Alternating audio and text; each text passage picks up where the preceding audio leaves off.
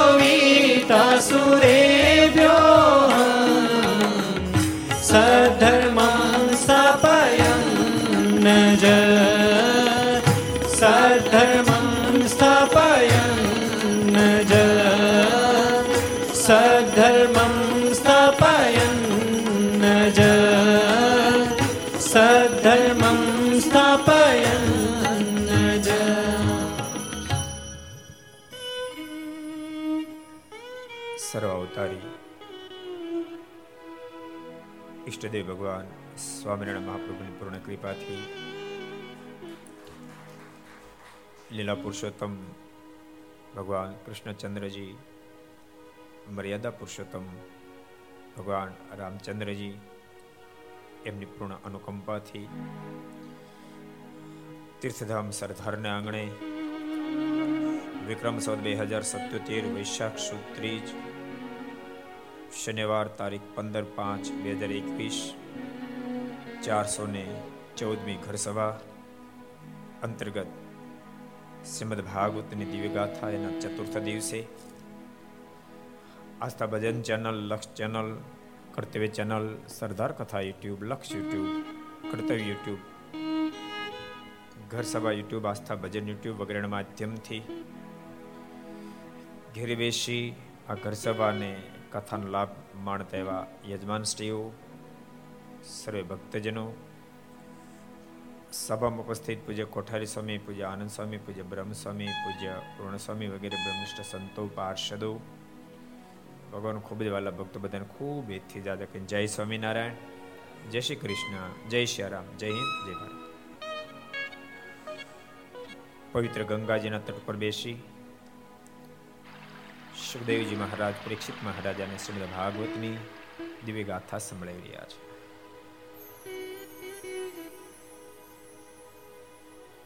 પરીક્ષિતના મુખમાંથી શબ્દો નીકળ્યા છે ગુરુદેવ. આપે મને મન મહારાજાના દીકરી દેવહૂતિની કથા સંભળાવી. મારી ઈચ્છા છે કે આકૃતિ અને પ્રસૃતિની કથા પણ આપ મને સંભળાવો. સુખદેવજી મહારાજ બોલ્યા છે, પરીક્ષિત. મન મહારાજાના દીકરી આકૃતિના લગ્ન ઋષિઓ સાથે થયા છે? એના માધ્યમથી આકૃતિની ઘેરે સ્વયં ભગવાન વિષ્ણુ નારાયણે જન્મ ધારણ કર્યો છે. એમના દક્ષિણાની સાથે લગ્ન થતા સતોષ, પ્રતોષ વગેરે દસ દસ દીકરાઓ થયા છે. પાછળથી જે તુષિત તરીકે જાહેર થયા છે. પરીક્ષિત સાંભળ હું તને તૃતીય દીકરી એવી પ્રસૃતિની કથા સંભળા જે પ્રસૃતિના લગ્ન દક્ષની સાથે થયા છે, જેના દ્વારા સોળ સોળ કન્યાની પ્રાપ્તિ થઈ છે. જેમાંથી તેર કન્યાઓ ધર્મને પ્રણવામાં આવ્યા છે. એક અગ્નિને પ્રણવામાં આવ્યા છે, એક પિતૃઓને આપ્યા છે એક સર્વથી નાના દીકરી એ શંકરની સાથે પરણાવ્યા છે. અને કૈલાસ પતિની સાથે. સર્વ કરતા નાના દીકરી સતીનો સંબંધ થયો છે, લગ્નથી એક કથા સાંભળતાની સાથે. પરીક્ષિતે પ્રશ્ન ઉઠાવ્યો છે, ગુરુદેવ, મેં સાંભળ્યું છે. કે સાસરા જમાય સસરા જમાઈની વચ્ચે તો બહુ મોટો સંઘર્ષ થયો હતો. દક્ષ અને કૈલાસપતિ વચ્ચે બહુ મોટો સંઘર્ષ થયો હતો. તો સંઘર્ષનું શું કારણ? હતું શા માટે સંઘર્ષ ખેલાયો? હતો એ કથા મને કહો, મને સાંભળવાની ખૂબ ઈચ્છા છે. સુખદેવજી મહારાજ કે પ્રેક્ષિત સાંભળ. એકવાર પિતૃએ બહુ મોટો યજ્ઞ આરંભ્યો હતો. એમ બધા દેવતાઓને આગમન તરીકે બોલાવ્યા હતા બધા જ આવ્યા હતા. એમાં કૈલાસપતિ પણ આવ્યા હતા. પણ એ તો પ્રભુના ધ્યાનમાં મગ્ન બન્યા એ જ વખતે દક્ષનું આગમન થયું. અને દક્ષને બ્રહ્માજીએ તમામ દેવતાના અધ્યસ્થાને સ્થાપિત કર્યા હતા. એનો એને અહંકાર હતો. અને એમાં જ્યારે સભાની અંદર આવ્યા ત્યારે બધા દેવતા ઊભા થયા, એક માત્ર કૈલાસપતિ ઊભા ન રહ્યા. દક્ષને પોતાનો અપમાન લાગ્યો છે. એક તો સ્વયં અહંકારી હતો. એમે પદની પ્રાપ્તિ થઈ. તુલસીદાસજીની ચોપાઈ બહુ અદભુત વાત બતાવી. સોન કો જન મેં જગમાહી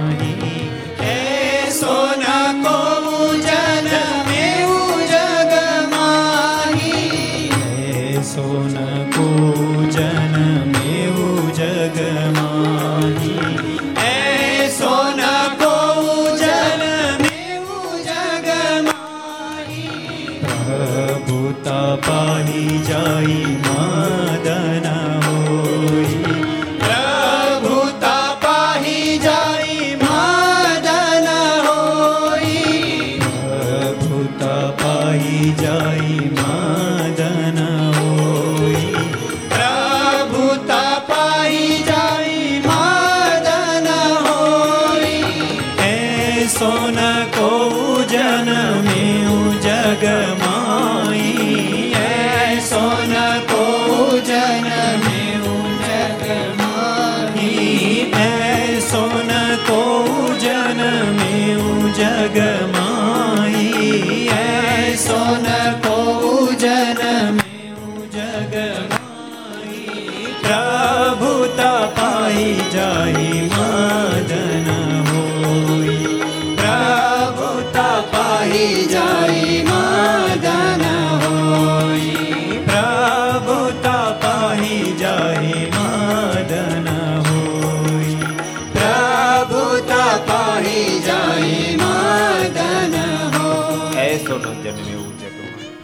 પ્રભુતા પાહી જાય મદન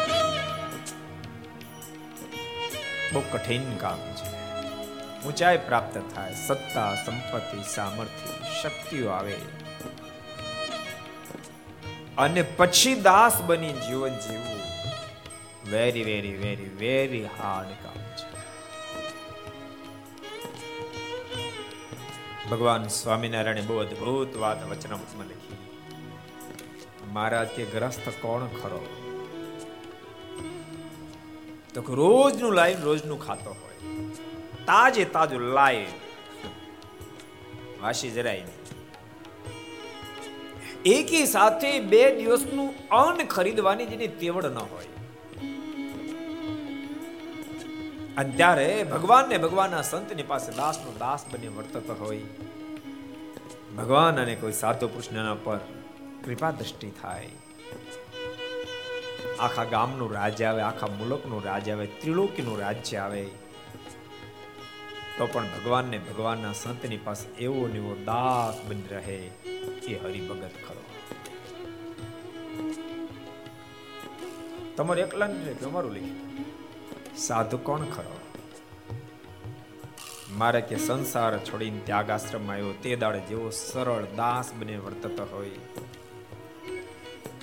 એની અંદર ભગવાન જેવા ગુણ આવે, તો પણ એવો ને એવો દાસ નો દાસ બને વર્તે એ સાધુ ખરો કેટલા વચનામૃતમાં કીધું છે? કયો અક્ષર જીવન છે?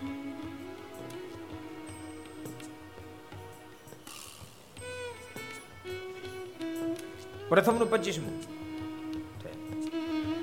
મધ્યના પચીસમાં વચનામૃતમાં ભગવાન સ્વામિનારાયણ અદભુત વાત. બેને સતત અનુસંધાન હોય તો જ બચાય.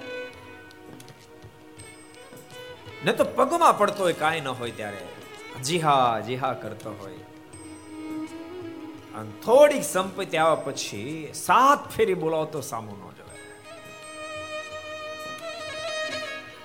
મંગળદાસ રોજનું લાવી રોજનું ખાતા હતા. પણ સદગુરુ ગોપાલ સ્વામીના આશીર્વાદ પ્રાપ્ત થયા સ્વામીની દ્રષ્ટિ પડી. મંગળિયો મંગળજી શેઠ થઈ ગયા. અને તમે કલ્પના કરો, શેઠ તો થયા. વડોદરાની એક એક વ્યક્તિ અને શેઠ શેઠ કરીને પુકારે. ત્યાં સુધી વાંધો નહીં, પરંતુ સદગુરુ ગોપાળાનંદ સ્વામીએ આય મંગળજી, આય એમ કીધું, ખોટું લાગી સ્વામી મોટા ખરા, પરંતુ એને કોને કેમ બોલાવા એનો વિવેક નથી આવે મતલબ, મને શેઠ કહીને બોલાવો જોઈએ આમ કઠણ કામ છે. ત્યાગી હોય તો ગ્રસ્તી હોય. એક લેશ માત્ર ગુણ આવે. ગ્રસ્તને સંપત્તિ આવે ત્યાગીમાં ગુણ આવે. વક્તા બને, વિદ્વાન બને, પંડિત બને. ગાયક બને, સંગીતકાર બને, મોટા મંદિરના મહંત બને, બીજી ત્રીજી કલા આવે. પછી દાહસ રહેવું કઠિન છે. અવાજ ફાટી જાય છે. ઘેરાઈ જાય છે.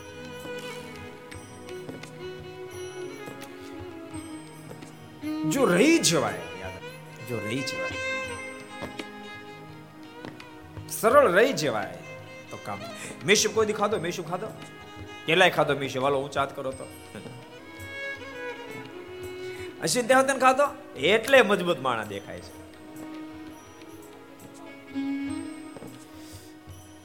ખાતા બધાને આવડ્યો બનાવતા આવડે કોઈ બનાવતા? સાંભળો, મેશુબની વાત બતાવો તમને. મેશુબ છે ને, બન્યા પછી એને ઢાળવાનો. ઢાળો એટલે ઉભરો આવે. ઢાળ્યા પછી ઉભરો આવે. ઉભરો આવે અને ઉભરો જે એમને ટકી જાય. તો ઓઠે ભાંગ એવો થાય. નુબરો તો બેહી જાય. હથોડે ભાંગો તો નો ભાંગ એવો એમ ગુણ આવે, સામર્થ્ય આવે, શક્તિ આવે. એ વખતે ભક્તો, જીવાત્માનું બેલેન્સ રાખવું બહુ કઠિન છે. મોટપ તો પ્રાપ્ત થઈ, પરંતુ સાથે દાસત્વ પણ જો ટકી જાય તો ઓઠે ભાંગ્યા જેવો થાય, માને મહાગુણિયલ થાય, હજારો ના રાજીપોનો પાત્ર નાનેથી એનું સંધાન રાખવું મોટાની પાસે તો દાસ રહે, પણ નાનેથી દાસ રહેવું હરિભગત પાસે દાસ રહેવું, નાના પાર્ષદ પાસે, નાના સંતો પાસે. દાસ ભાવનો અભ્યાસ કરો. નાના નાના ભક્તને રાજી કરવાનું અનુસંધાન રાખો. તો જીવન અદ્ભુત બની જશે.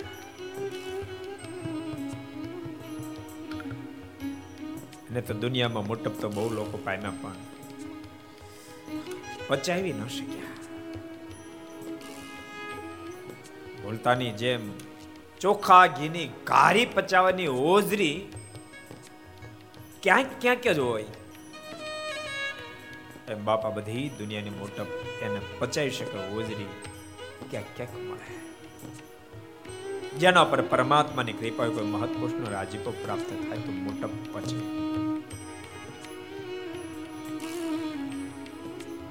ને તો બહુ કઠિન કામ છે. એક જરાક મોટપ મળે, જરાક મોટપ. ત્યાં માણસ ઠેકડે ચડી જાય. આપણે મોટા ઉત્સવ સમય કરીને ખબર આપણને ક્યારેક ક્યારેક સ્વયંસેવકને ખાલી દાળ પીરસવા આપ્યો દાળ પીરસવા. બીજું કોઈ જવાબદારી ન હોય. તો દાળ પીરો સમયના અહંકારના, દાળના દર્શન થઈને કરતા અહંકારના દાદા થકો દાળની હારે કચડો ડોયો ભટકાડતો હોય. અને બેફામ રીતે દાળ પીરશે એમ ન કહેવાય બરાબર પીરસો તમારો બાપના નોકર છીએ. પણ કોણે તો કીધું? ઘણા બધા સ્વયંસેવક હતા ન પચાવી શકે.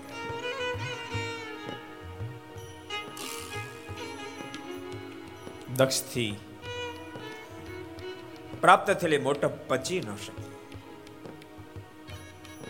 બધા ઊભા થયા પરંતુ કૈલાસપતિ બેઠા રહ્યા. એનાથી સહન ન થયું. બેફામ બોલવા અને મેં મારી દીકરી આપીને મોટી ભૂલ કરી છે. વિનય જેની અંદર નથી, વિવેક જેની અંદર નથી, શમશાનમાં રહી છે. ભૂત ભેળો રહીને એના જેવો થઈ ગયો છે. કેટલાય શબ્દ. અને બેફામ જ્યારે દક્ષ બોલવા માંડ્યો, નંદીથી સહન ન થયું. નંદીએ શાપ ઠપકારી દીધો. હે દક્ષ, મારા ધણી માટે તું આવું બોલે છે. જાઓ તને શાપ આપું છું. જો જોતામાં તારું મસ્તક બકરાનું થાવ નંદી શાપ જ્યારે આપ્યો દક્ષને ત્યારે ભૃગુથી સહન ન થયું ભૃગુએ સામે નંદીને શાપ ભૃગુના મોઢામાંથી શબ્દ નીકળ્યા હું પણ શાપ આપું શિવજીના ઉપાસક જે હોય એને જે માનનારા હોય એ શાસ્ત્ર વિરુદ્ધ આચરણ કરનારા થાવ પાખંડી થાવ શાપ સાંભળતાની સાથે નંદીએ શામ ભૃગુને શાપ ઠમકાર્યો હું શાપ તને આપું ભોગો? જા બ્રહ્મ બાળક હોવા છતાં શ્રેષ્ઠ જ્ઞાતિમાં જન્મા પછી પણ ઇન્દ્રને આધીન બનો, ઇન્દ્રનો ગુલામ બનો. ઘેર ઘેર ભીખ માગીને ખાનારા થાવ. ભયંકર આમને સામને શાપો થયા. કૈલાસપતિ આ ડખો થયો ડખો. કોલાહલ થયો એટલે જાગૃત થઈ ગયા. કૈલાસપતિને ખબર પડે કે આવી એવી ઘટના ઘટી. પોતાના હૃદયમાં બહુ દુઃખ થયું. પણ કોઈને કાંઈ કીધા સિવાય કૈલાસ પહાડ ઉપર જતા રહ્યા છે. ધ્યાનમાં બેસી ગયા છે. પણ દક્ષનો ક્રોધ શાંત ન થયો. દક્ષને આનો બદલો વાળવાનું મન થયું. અને દક્ષે કૈલાસપતિને જ્યારે શાપ આપ્યો ઇન્દ્ર અને બ્રહ્મા જે યજ્ઞમાં હોય એમાં શંકરને સ્થાન ન મળો. શાપ તો આપ્યો, પણ એને સાર્થક કરવા માટે. વાજપાઈ નામનો યજ્ઞ કરાયો. બૃહસ્પતિ નામનો યજ્ઞ જબરદસ્ત આરંભ્યો. જેમાં કૈલાસપતિને સ્થાન ના કૈલાસપતિ તો પરમાત્માને ધ્યાનમાં ડૂબેલા હતા.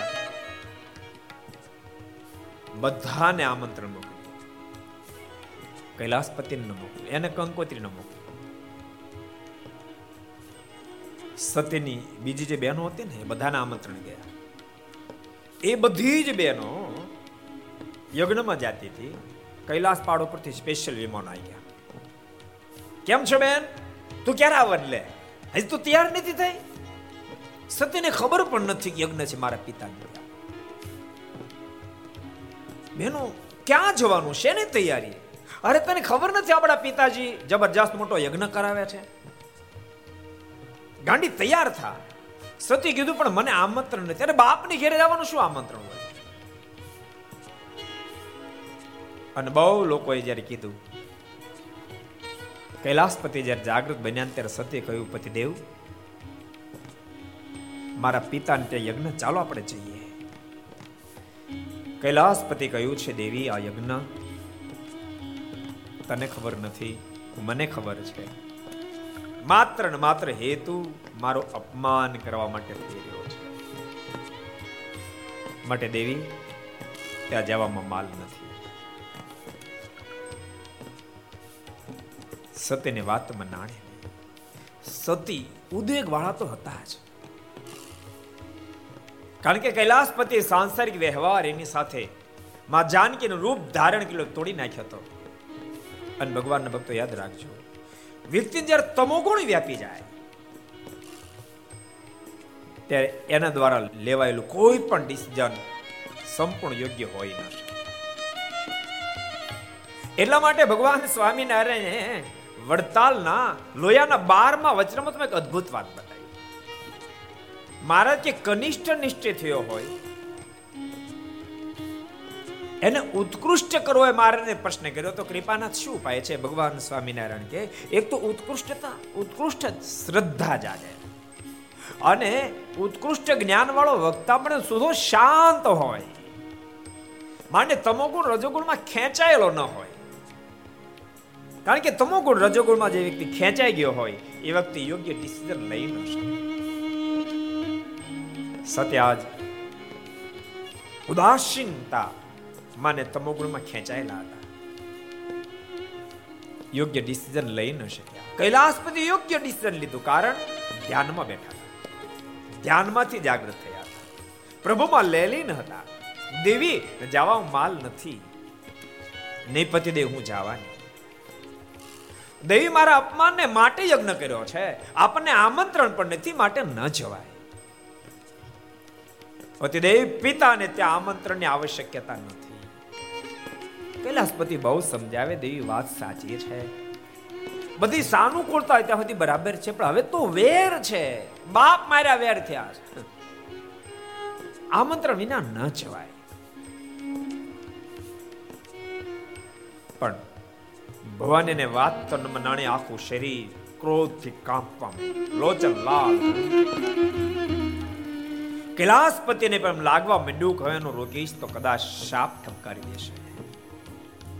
કૈલાસપતિ ધર્મ સંકટમાં આવ્યા છે.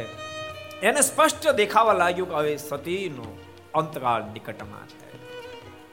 સતીને હું જવા દઈશ તો યજ્ઞમાં ભયંકર અપમાન થશે, સહન નહીં કરી શકે, જીવનને ટૂંકાવી નાખશે અને નહીં જવા દઉં.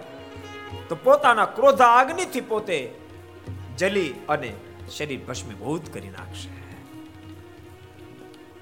કૈલાસપતિ હા પણ ન પાડી, ના પણ ન પાડી. મૌન ગ્રહણ કર્યું. સતી પોતાના પિતાની ઘરે જવા માટે ચાલતા થયા અનેક ગણોને સાથે મોકલ્યા છે. સુખદેવજી મહારાજ કે પરીક્ષિત, દક્ષના યજ્ઞમાં સતી આવ્યા છે. પોતાના પિતાને વંદન કરવા ગયા પણ પિતાએ તો સામે ન જોયું. અને દક્ષને રાજી કરવા માટે અન્ય એની બહેનો વગેરે વગેરે જે કોઈ હતા એને પણ ન બોલાયા. માત્ર એક માએ પ્રેમથી પ્રસૂતિએ સત્યને પોતાની પાસે બોલે, બેટા, ક્યારે આવી? પ્રેમથી પોતાની ગોદમાં બેસાડી છે. એક તો સતી ઉદ્વેગમાં આવ્યા હતા. પોતાની માતાએ બોલાયા, પરંતુ પિતાએ ન બોલાયા. ઉપરાંત યજ્ઞશાળામાં ચારે બાજુ દ્રષ્ટિ નાખી પોતાના પતિ કૈલાસ પતિનું સ્થાન ન જોયું.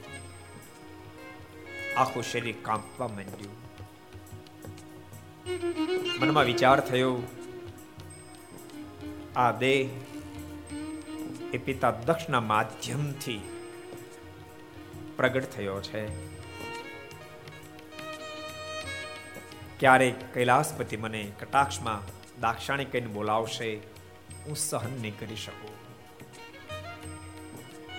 અતિ ઉદ્વેગમાં આવેલા સતીને માતા પ્રસૂતિ ખૂબ શાંત પાડવાનો પ્રયાસ કરે છે, પણ સતીથી ધીરજ ધારણ ન થઈ, માની ગોદમાંથી થયા ઊભા. સાક્ષાત અગ્નિનું સ્વરૂપ ધારણ કર્યું આ તામ્ર વર્ણના થઈ ચૂક્યા. યજ્ઞશાળા ચાલુ છે. યજ્ઞ થઈ રહ્યો છે. આહુતિઓ હમાઈ રહી છે. સતીને આવવાને ઝડપ જોતાની સાથે અનેક લોકોના મનમાં વિચાર થયો, આજ કંઈક અવનવી ઘટના ઘટશે. રોકવાનું મન તો ઘણા બધાને થયું, પરંતુ દક્ષના ભયે કોઈ ઊભું ન થયું. વેગ સતીનો વધતો ગયો, વધતો વધતો. તીવ્ર વેગ પ્રાપ્ત કર્યો. દોટ મૂકી. અને સત્ય સિદ્ધ યજ્ઞ કુંડ અંદર આકાર મચી ગયો. સાથે આવેલા દૂતો યજ્ઞનો ભંગ કરવા માટે તૈયાર થયા. હવે હજારોની સંખ્યામાં દેવતા ઉત્પન્ન કર્યા. જેને કારણે દૂતો ખાવા નહીં. પણ આ બાજુ નારદજીએ ધ્યાનસ્થ સ્થળ બેઠેલા કૈલાસપતિને સમાચાર આપ્યા. સત્ય આત્મલોપન કૈલાસપતિ જાગૃત વિના આઠાશ્ય કર્યું. ક્રોધાયમાન બનેલા કૈલાસપતિ પોતાની જટાને પથ્થરની સાથે જોરથી પછાડી. અંદરથી વીરભદ્રને પ્રગટ કર્યો. જેની હજાર પૂજા છે. પહાડ જેવી જેની કાયા છે. વીરભદ્રે હાથ જોડ્યા માલિક આ દાસને શી આજ્ઞા છે. જાઓ વીરભદ્રા. દક્ષના યજ્ઞનો ભંગ કરી દક્ષને મોતને ઘાટ ઉતાર. હજારો ગુણોની સાથે વીરભદ્ર યજ્ઞશાળામાં આવ્યો છે. કોઈ કે ભૃગુને પકડ્યા કોઈ કે અન્યને પકડ્યા છે. વીરભદ્રે દક્ષની પાસે જઈ એની દાઢી પકડી એનું માથું પકડી, આખું માથું ગોળ ગોળ ઘુમાવી ધરચે લખેલું છે. અને માથાને સીધું યજ્ઞમાં આવ્યું છે. યજ્ઞનો ભંગ થયો, હાહાકાર મચી ગયો. દેવતાઓ પણ કાપી ઉઠ્યા અને કોણ રોકે? દેવતાઓ કૈલાસપતિની પાસે ગયા છે. વિનંતી કરી, કૃપા કરો કૃપા કરો. કૈલાસપતિ કીધું જે ઘટના ઘટે, એમાં સુધારો નહીં થાય. પણ જાઓ. યજ્ઞની બહાર નીકળતા પહેલું જે મળે એનું મસ્તક દક્ષની સાથે જોડજો, એ સજીવન થશે. બોકડો કોણ જાણે ક્યાંથી ભટકાણો? એનું માથું કાપી દક્ષને હારે ફિટ કર્યું. સર્જરી કા નહીં માનતા અત્યારે થાય છે. તે દાડે થતી હતી. દક્ષને ફરી જીવન દાન આપ્યું છે. જાગ્રત બનેલા દક્ષે માફી માગી, મારી ભૂલ થઈ છે. સુખદેવજી મહારાજ કે પરીક્ષિત, મેં તને મનુ મહારાજાના તીરા દીકરી પ્રસૃતિની કથા પણ સંભળાવી સાંભળ, હવે હું તને મનુ મહારાજાને દીકરા ઉતાન પાદની કથા સંભળાવું. જાય ઉતાન પાદશ્ય સુનીતિ સુરુચિસ્તયો. મન મહારાજાના મોટા દીકરા ઉતાનપાદ મહા પરાક્રમી રાજવી છે. એને બે પત્ની છે. એકનું નામ સુનીતિ છે બીજાનું નામ સુરુચિ છે. બંને પત્નીઓની સાથે, પ્રજાની સાથે ખૂબ આનંદથી ઉતાનપાદ રાજા રહે છે, પ્રજાનું પાલન કરે છે. સમય પછી સમય વ્યતીત થવા લાગ્યો. બંને પત્નીને કુખથી કે એક એક પુત્રનો જન્મ થયો છે. સુનીતિની કુખે જે પુત્રનો જન્મ થયો નામ ધ્રુવ રાખવામાં આવ્યું છે. સુરુચિની કુખે જેનો જન્મ થયો નામ ઉત્તમ રાખવામાં આવ્યું છે. પણ પરીક્ષિત, કોઈનો સમય એક સરખો રહેતો નથી, સમય બદલાતો રહેતો હોય છે. એ ન્યાય ઉતાનપાદ રાજાને ધીમે ધીમે ધીમે કરતા સુનીતિમાં પ્રીતિ ઓછી થવા માંડી સુરુચિમાં પ્રીતિ વધવા માંડી છે. અનેક દિવસ તો એવો આવ્યો, ઉતાન પાદને સુનીતિ આંખના કણા જેમ ખટકવા લાગી છે? સુનીતિને જોવે ને આંખમાં આગ અંજાવા લાગી છે? એક દાડો ઉતાન પાદરાજાએ ભર કચેરીમાં સુનીતિને બોલાવ્યા છે? અને કહ્યું છે, સુનીતિ, તું મારા રાજ્યમાં છો, મારા મહેલમાં રહે છો, મને જરાય ગમતું નથી. માટે અત્યારે ને અત્યારે તું આ મહેલ છોડી, ગામની બહાર ખંડેર મહેલ છે, એમાં રહેવા જતી રહે. સુનીતિને તો ધરતી જગ્યા આપે તો સમય જેવા પોઝિશન નિર્માણ થાય છે. સુનીતિ છુપ રહ્યા છે. ભૂતાન પાદરના મુખમાંથી શબ્દ નીકળ્યા, સુનીતિ મેં તને આજ્ઞા આદેશ આપ્યો. આદેશનો અમલ કરો. આજ માત્ર આદેશ આપ્યો, પણ એને ખબર નથી કે સુનીતિ એ ક્યાં જન બિચારી રહેશે. બોલતા નહીં ઊંચાઈ પ્રાપ્ત થયા પછી માણસ ક્યારેક વિચારતો નથી હોતો, હું જે આજ્ઞા ઓર્ડર કરું, એ કેમ અમલ થશે? એમાં ઉતાન પાદને તો રાજનો મદ છે. વિહાલાજમાનના શબ્દો છે. જો રાજ કેરો મદ હોય જેને, જો રાજ કેરો રાજ કેરો મદ હોય જેને, જો રાજ કેરો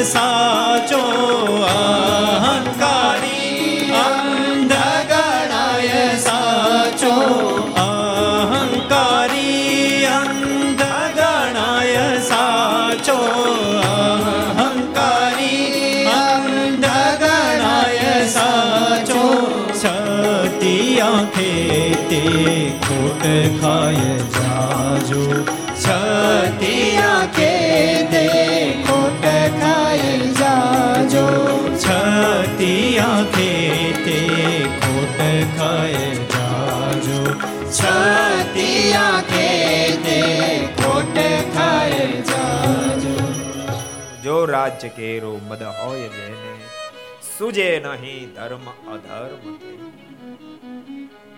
કોઈ પણ વાતનો જીવાત્માને જ્યારે મદ ચડે, માને અહંકાર આવે. એ સતી આંખે આંધળો થઈ જાય, યાદ રાખજો. આંખ વિનાનો આંધળો સારો, એનો કોઈક દોરે તો ખરો. આંખ વિનાનો આંધળો કોઈક દોરે તો ખરું, એને કોઈ કાંડું પકડે, રસ્તો દેખાડે તો ખરું. પણ અહંકારી સતી આંખે આંધળો થાય. એને કોઈ દોરી ન શકે, એને કોઈ દોરી ન શકે. કારણ કે આંખ વિનાના આંધળાને કોઈ એમ કે દાદા, એ બાજુ ખાડો છે. ચાલો તમને આ બાજુ મૂકી જાઓ. અને એનું કાંડું પકડશે એટલે તરત એ બાજુ ચાલતો થશે. આંખ વિનાનો આંધળો. આંખ સ્વતો આંધળો જે થાય અહંકાર લઈને અંધ બને. એને કોઈ દોરવા જશે ને તો કાંડું છોડાવી દેશે. એ કોઈનો દોર્યો નહીં દોરાય. અવશ્યમેવ એનો અહંકાર, એનો વિનાશ થશે. અનુતાન પા જેવો રાજવી પુરુષ. જેનો બાપ મનુ મહારાજા છે.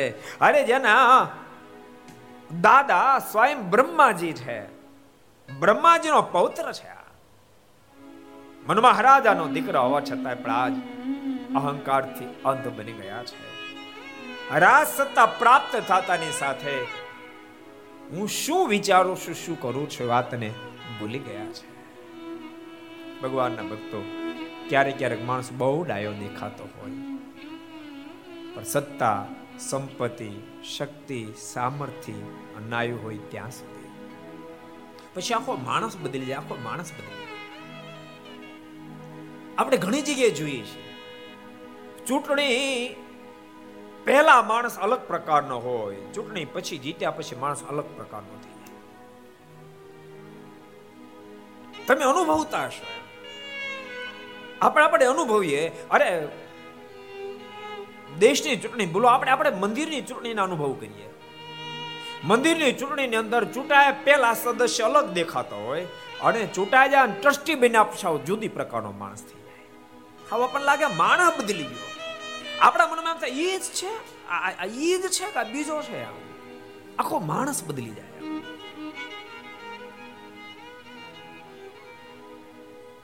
જ્યારે ધંધા બિઝનેસ બરાબર ન ચાલતા, ત્યારે માણસ અલગ પ્રકારનો હોય. ઠાકોરજી કૃપા કરીને જરાક ધંધામાં સેટ થાય. માણસ આવું જુદી પાયત ન થઈ જાય. મજૂરી કરતો હોય, કામ કરતો હોય, કામે જાતો હોય, રોજ મંદિર આવે બે વાર, ત્રણ વાર સંતોન દંડવટ કરે, પગે લાગે. સ્વામી કાંઈ મારે જેવું હોય કેજો સેવ હોય તો સેવામાં લાગી જાય, મંદિરને સાફ કરે, પોતા મારે. જરાક જા ધંધામાં સેટિંગ થાય, જરાક સેટિંગ અને ગાડી લે અલ્ટો. ઓડી ની અલ્ટો. અલ્ટો ગાડી લાવ્યો ત્યાં માણસ બદલી જાય પછી એક કતરાક અઠવાડિયે એક ફેરી મંદિરે આવતો થાય. પંદર દિવસે આવે.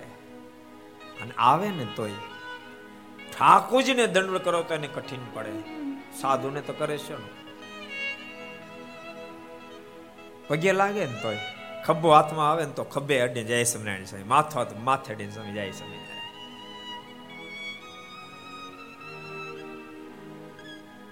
બહુ કઠિન કામ છે, બહુ કઠિન કામ છે. માણસને જેમ જેમ મોટપ પ્રાપ્ત થતી જાય, તેમ તેમ માણસ બદલાતો જાય. એટલે આપણે કહીએ બહુ અદભુત વાત લખી હે માનવ નડે છે માનવીને, મોટો થયા પછી. માનવ નડે છે માનવીને, મોટો થયા પછી.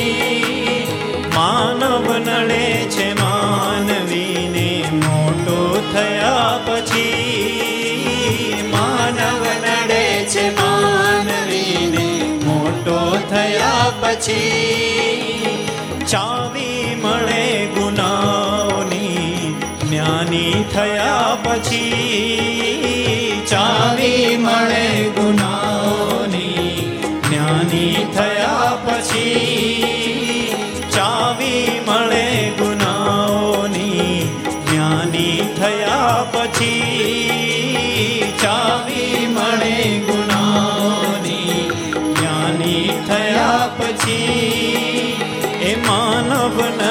છે માનવીને મોટો થયા પછી માનવ નડે છે માનવીને મોટો થયા પછી એ માતા પિતાની ગોદમાં મમતા હતી ઘણી.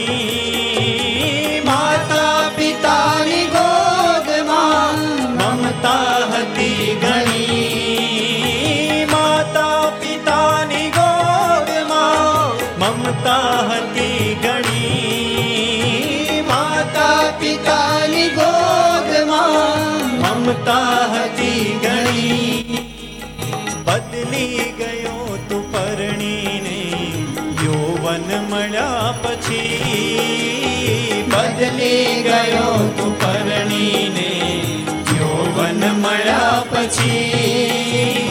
બદલી ગયો તું પરણીને, યૌવન મળ્યા પછી. બદલી ગયો તું પરણીને યૌવન મળ્યા પછી. તો એક એક વ્યક્તિનો અનુભવ હોય. એવો ડાયો ડમરો દેખાતો હોય. માં બિચારે અપેક્ષા રાખતી હોય. છોકરાને પરણાવી દઉં. એ વહુ ઘેરે આવી જાય એટલે એ નિરાત ભજન કરશું, કાંઈ ચિંતાની ટેન્શન નહીં. કોડે કોડે છોકરાને પરણાવે. એક તો લાટકોટથી ઉછીરીને મોટો કર્યો હોય. પણ પરણી જાય એટલે તરત બદલી જાય. છ મહિને તો રોટલા જુદા. અમુક અમુક ગામમાં તો એ પદ્ધતિ એવી રીતિ હોય બોલો. કોઈ પણ ઘેરે તમે જાઓ, લગ્ન પછી છ મહિને બાપા અલગ પછી બાપાને ત્રણ દીકરા હોય, ચાર હોય, સાત હોય, અગિયાર હોય. અગિયાર એટલે બધા ન હોય, એટલે બધા ન હોય. આ વધારે કહેવાય કે. ન હોય પણ હોય તો પણ, લ્યો નહીં ન હોય, પણ કદાચ હોય. ખબર નહીં, અમુક અમુક અમનું પાણી ટાઈપનું હોય, બોલો.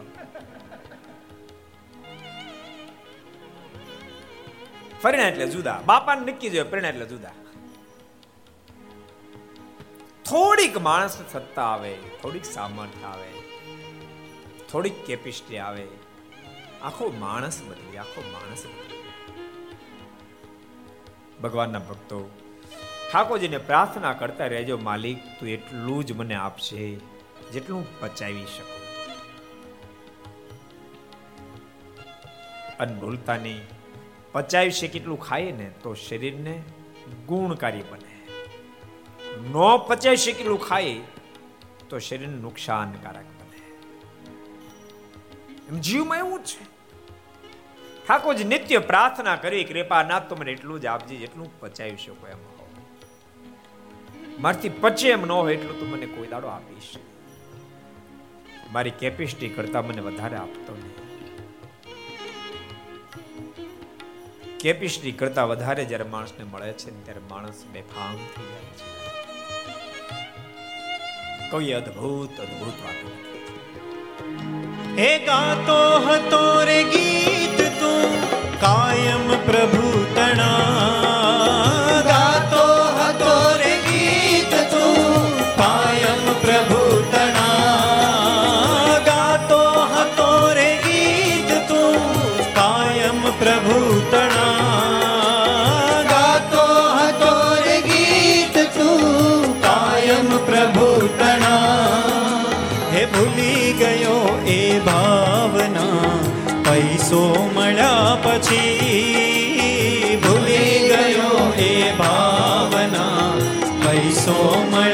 મળ્યા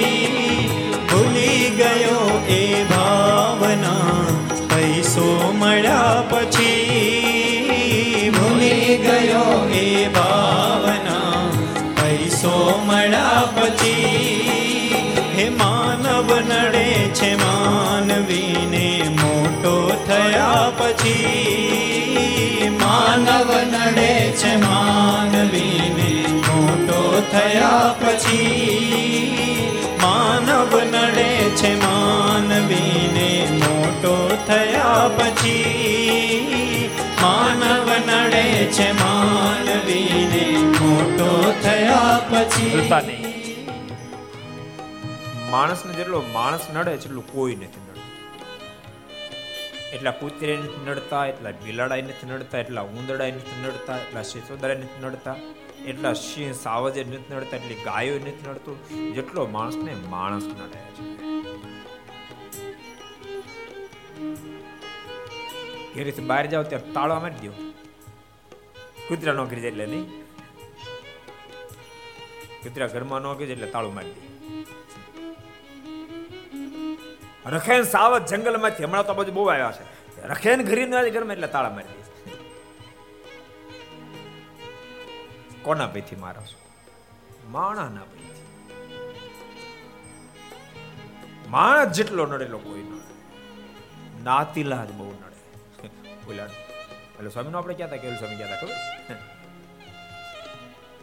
એ ફેરી કૂતરા બધા ભેગા થઈને વિચાર કર્યો. કે માણસો બધાની ચારે બાજુ વાહ વાહ થાય, આપણી જરાય વાહ વાહ નહીં. એક જણ કે હું કામ થાય ખબર તું કેમ? તો કે યાત્રા કેટલી કરતો આપણી કરી યાત્રા વાહ વાહ થાય તો કરીએ તો થાય આપણી વાહ વાહ. કૂતરાઓ યાત્રા કરવા નીકળ્યા. પણ જ્યાં જાય ને બીજા કુદરત મળી જાય. કે કરવા ન દે. બે મહિને બિચારા કંટાળીને પાછા આવ્યા. પછી લોકોએ સ્વાગત કર્યું. પૂછ્યું, કેમ થયું યાત્રા? સુખરૂપ રહી આમ તો વાંધો ન આવ્યો. જ્યાં જાય ત્યાં લોકો બિચારા કોઈ રોટલા બટકા નાખતા કોઈ ખીચડી નોંધા નાખતા હતા. પણ નાટ્ય હક ન લેવા દીધું.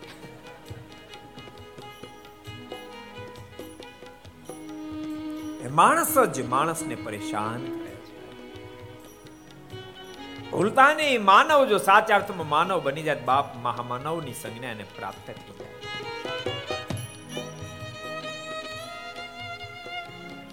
પણ ક્યારેક મોટ પ્રાપ્ત થયા પછી માણસ માનવતાનો ત્યાગ કરી દે છે. દાનવ જેવું આચરણ શરૂ કરી દે છે. એટલે કવિ કહે નમતો હતો તું સર્વને, નિર્ધન પણામહી નમતો હતો તું સર્વને, નિર્ધન પણામહી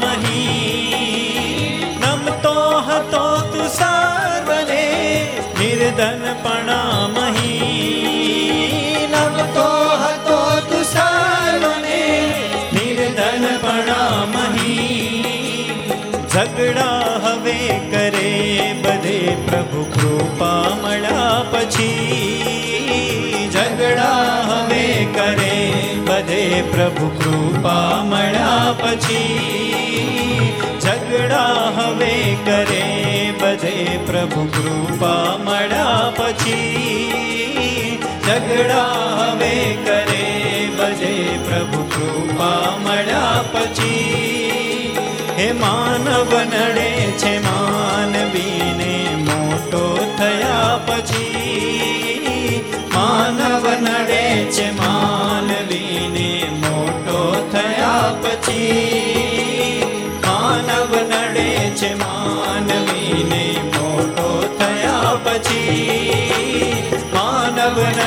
છે માનવીને મોટો થયા પછી માનવ નડે છે માનવીને મોટો થયા પછી માનવ નડે છે માનવીને મોટો થયા પછી માનવ નડે છે માનવીને મોટો થયા પછી માનવ નડે છે માનવીને મોટો થયા પછી.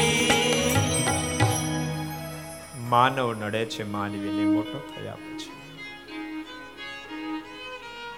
ઉતાન પાદને વાત ભૂલાઈ ગઈ. ત્યાં સુનીતિને હું ખંડેર મહેલમાં મોકલીશ. એની સાથે એનો નાનો દીકરો ધ્રુવ કેમ સમય વ્યતીત કરશે?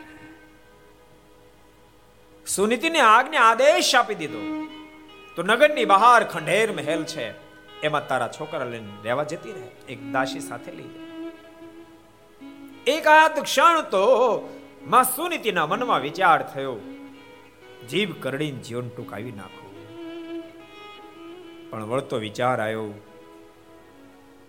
મારે જીવવું પડશે મારા માટે નહીં, મારા પુત્ર ધ્રુવને માટે મારે જીવવું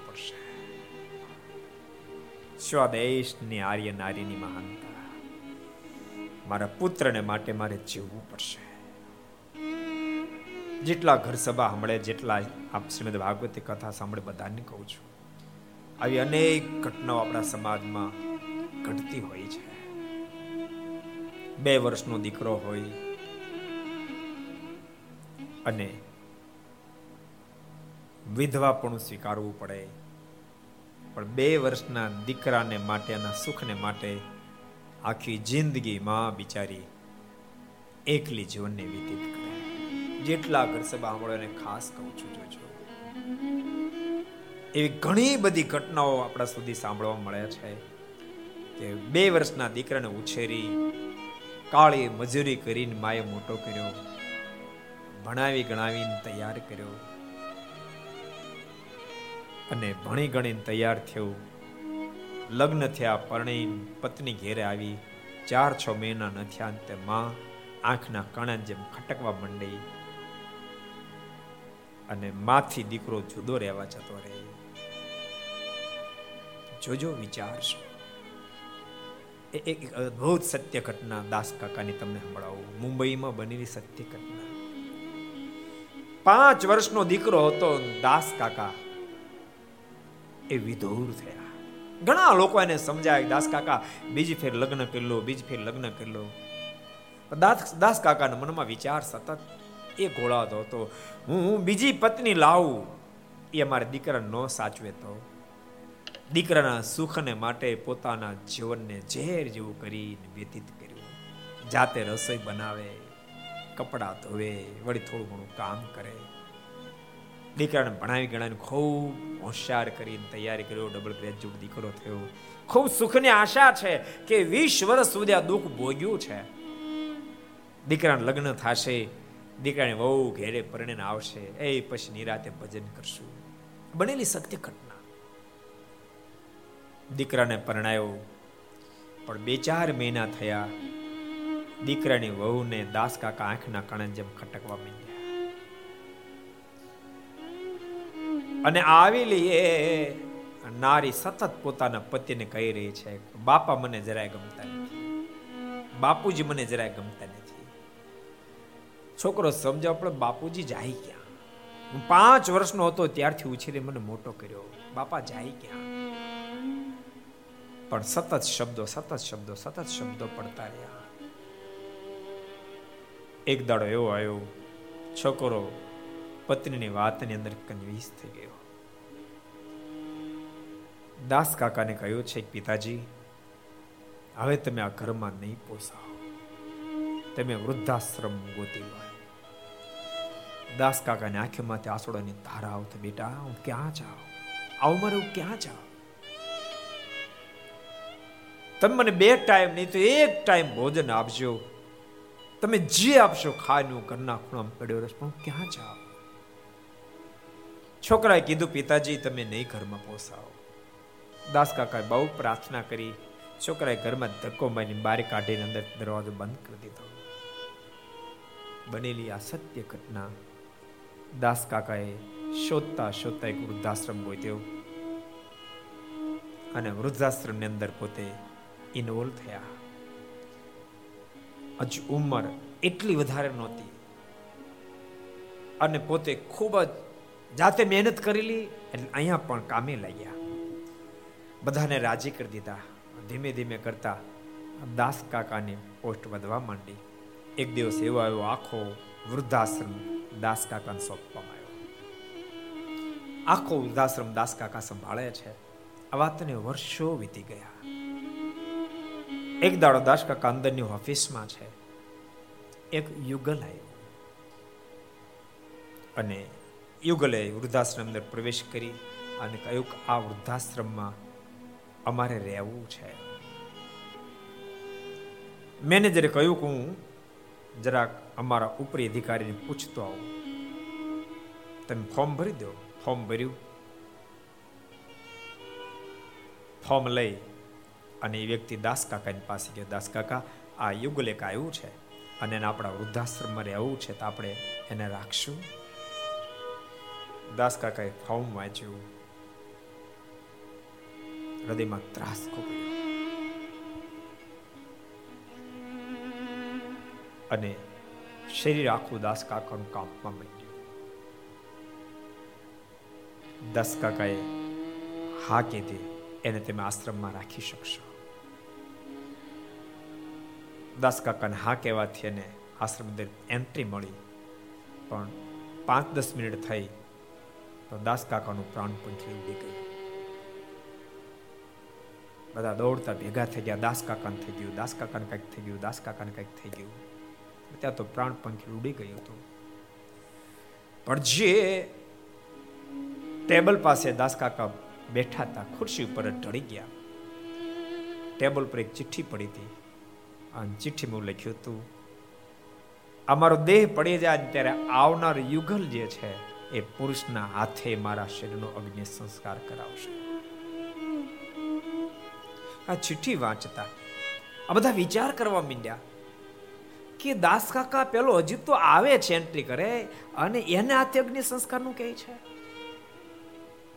પણ દાસ કાકાને અંતિમ ભલામણ એટલે કર્યા છે છૂટક્યો નહીં. એટલે વૃદ્ધાશ્રમ સંભાળનારા બધા સ્ટાફના લોકો પહેલાં નવા યુગલની પાસે ગયા ને એમ કહ્યું કે અમારા એના જે લીડર હતા, એ હમણાં જ દેહ છોડી દીધો છે, મૃત્યુ પામ્યા છે. પણ એની અભિલાષા એવી છે કે અગ્નિ સંસ્કાર તમારે હાથે થાય. પેલો કે, પણ મારે હાથે શું કામ? તમારે કઈ ભૂલ થતી લાગે છે. મારું ન કીધું હું ઓળખતો નથી મને ઓળખતા નથી, હું એને ઓળખતો નથી. તો મારે હાથે અગ્નિ સંસ્કાર કેમ કરાવે? પેલા કીધું તમે ન મનાવતો લો જો આ ચિઠ્ઠી. ચિઠ્ઠીમાં લખ્યું હતું, નવું આવનાર યુગલ, એના હાથે મારો અગ્નિ સંસ્કાર કરાવું છું. આ યુગે લખ્યું હતું, ભલે વાંધો નહીં. એટલે અગ્નિ સંસ્કાર એના હાથે કરવાનો છે, નનાઈ બાંધવાની, એટલે આ યુવાન મોટી ઉંમર થઈ ચૂકી છે. એ જ્યાં નનાયમ બાંધી રહ્યા, ત્યાં ગયા જોયું તો સગા પોતાના પિતા અને પોતાના પિતાને જોતાની સાથે આંખોમાંથી પણ આંસુની ધારાઓ બધા કે, કેમ તમે રેડ્યા? માફ કરશો. આ પિતાનો કપાતર પુત્ર છે જેણે પિતાને ઘરમાંથી ધક્કો મારીને કાઢી મૂક્યા હતા. આજ મારી પણ એ જ પોઝિશન થઈ મારે પણ વૃદ્ધાશ્રમમાં આવવું પડ્યું છે. માટે જેટલા ઘર સભા સાંભળે બધાને કહું છું, ભગવાનનું ભજન આપણે ખૂબ કરવાનું છે, પરંતુ એની સાથે સાથે એક એક ફરજને પણ નિભાવ જેવી ખાસ ભલામણ છે. સુખદેવજી મહારાજ કે પરીક્ષિત ઉતાન પાદે આજ્ઞા આપી દીધી જેને કારણે સુનીતિ ખંડેર મેલમાં ધ્રુવને લઈને જતા રહ્યા છે. એક બે દાસ દાસીઓ સાથે ગયા છે. બેલને સાફ કરીને ત્યાં રહેવા માંડ્યા છે. ધીમે ધીમે ધ્રુવ મોટા થઈ રહ્યા છે. ધ્રુવજીને રોજ માતા સુનીતિ પાસે બેસાડી રૂડા સંસ્કાર આપે. બેટા જોજે જીવનની અંદર સદૈવને માટે બીજાના દુઃખને વાંચતા શીખજે, કોઈના દિલને સમજતા શીખજે. બેટા, તું કોઈ સામાન્ય બાળક નથી. તું સ્વયં રાજકુમાર છો. તારા પિતા બહુ મોટા રાજવી છે, બહુ ભલા રાજા છે, મહાન નીતિજ્ઞ રાજા છે. આવા અનેક પ્રકારના પાઠો રોજ સુનીતિ ભણાવે. સુનીતિ નક્કી કર્યું છે કે મારા પુત્રના જન્મ મારે ઝેરના બીજ વાવવા દેવા નથી. ભક્તો, આ વાત પણ બરાબર યાદ રાખજો. જે પોતાના સંતાનોને મહાન કરવા માંગતા હોય, એ પોતાના પરિવારમાં, ઘરમાં પોઝિટિવ વાતાવરણનું સર્જન જે પરિવારમાં નેગેટિવ વાતાવરણ સર્જાશે, એ પરિવારનું નખોદ નીકળી જશે, નખોદ નીકળી જશે. આ શબ્દો તમે ભૂલશો નહીં. જે પરિવારમાં માત્ર ખંડન, માત્ર નેગેટિવ વિચાર, માત્ર કોઈની ખુથલી જે પરિવારમાં ચાલતી છે, એ પરિવારની ભયંકરતા સર્જાશે. સુનીતિ પોતાના સંતાનના જીવનમાં ઝેરના બીજ ન રોપાઈ જાય એટલા માટે સતત ને સતત સદબોધ આપી રહ્યા છે. બેટા, જોજે, ખૂબ ખટકો રાખજે. તારા પિતા બહુ મહાન છે, તું પણ એવો મહાન બનજે, વગેરે વગેરે ઉપદેશ આપે. સમય પે સમય વ્યતીત થવા લાગ્યો. સુખદેવજી મહારાજ કે પરીક્ષિત એક દાડો પાંચેક વર્ષની હવે ધ્રુવજીની ઉંમર થઈ છે. પોતાના મિત્રો સાથે રમતો રમતો રાજ દરબાર ગઢમાં પહોંચી ચૂક્યો છે. વિશાળ મોટો મહેલ છે. સુવર્ણના તો એના દરવાજા જડેલા છે. આ મહેલની અંદર જ્યાં પ્રવેશ કર્યો, રાજ કચેરી ભરાયેલી છે. અને સુવર્ણના સિંહાસન ઉપર ઉતાનપાદ મહારાજા બેઠા છે. એની બાજુમાં સુરુચિ છે. ઉતાનપાદની ગોદમાં નાનો ભાઈ ઉત્તમ ખેલી રહ્યો છે. આ ઘટના જોતાની સાથે ધ્રુવજી નાના નાના મિત્રોને કહ્યું છે, અહો, કેવું દિવ્ય સિંહાસન છે. આ નાનો બાળક કેટલો ભાગશાળી, એના પિતાની ગોદમાં કેવો ખેલી રહ્યો છે? અને ત્યારે મિત્રોએ કહ્યું છે, ધ્રુવ, તને ખબર નથી? એ જેટલો ભાગશે એટલો જ તું ભાગશાળી છો. આ મહારાજા કોઈ બીજા નહીં, સગા તારા પિતાજી છે.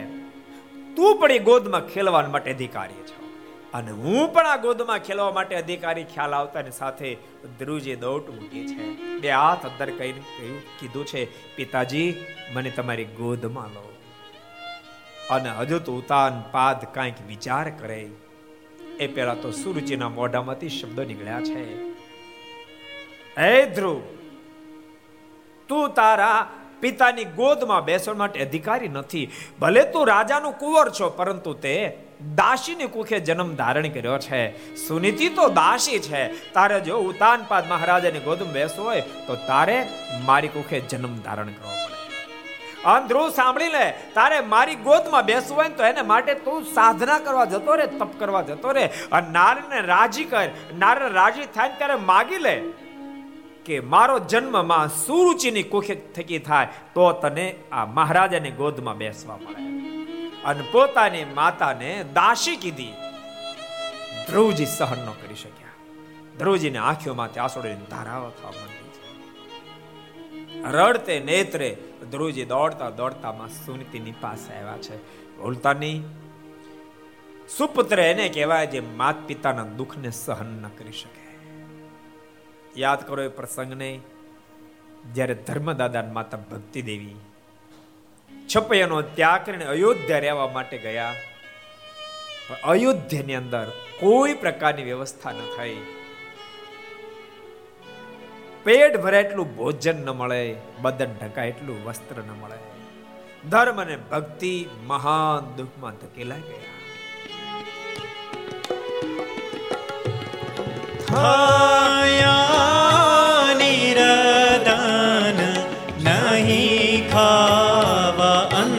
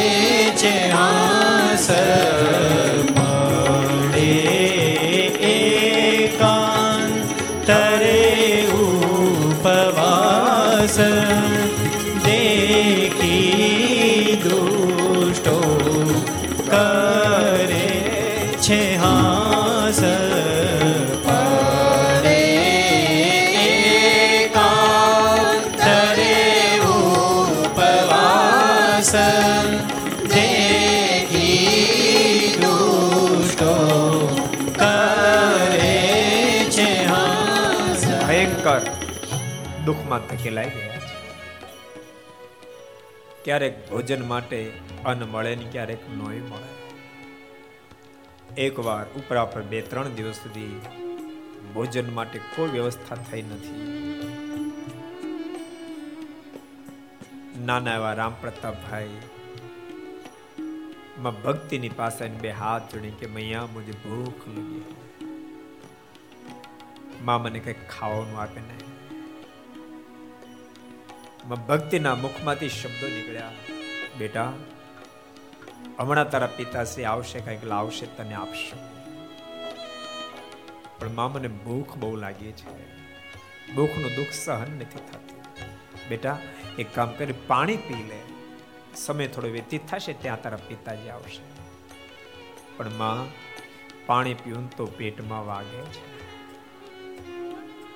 માં હું કેમ કહું છું, તો મને સારું આપ તું જે આપીશ હું ખાઈ લઈશ, પણ મા મને કંઈક આપી દે ભક્તિના મુખમાંથી શબ્દો નીકળ્યા પણ બેટા ઘરમાં કાંઈ નહીં, તો તને શું આપો? ભગવાનના ભક્તો યાદ રાખશો.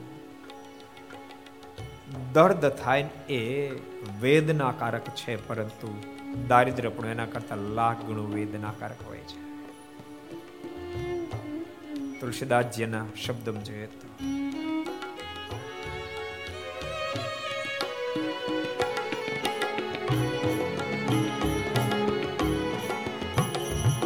નહીં દરિદ્ર સમ દુઃખ જગમાં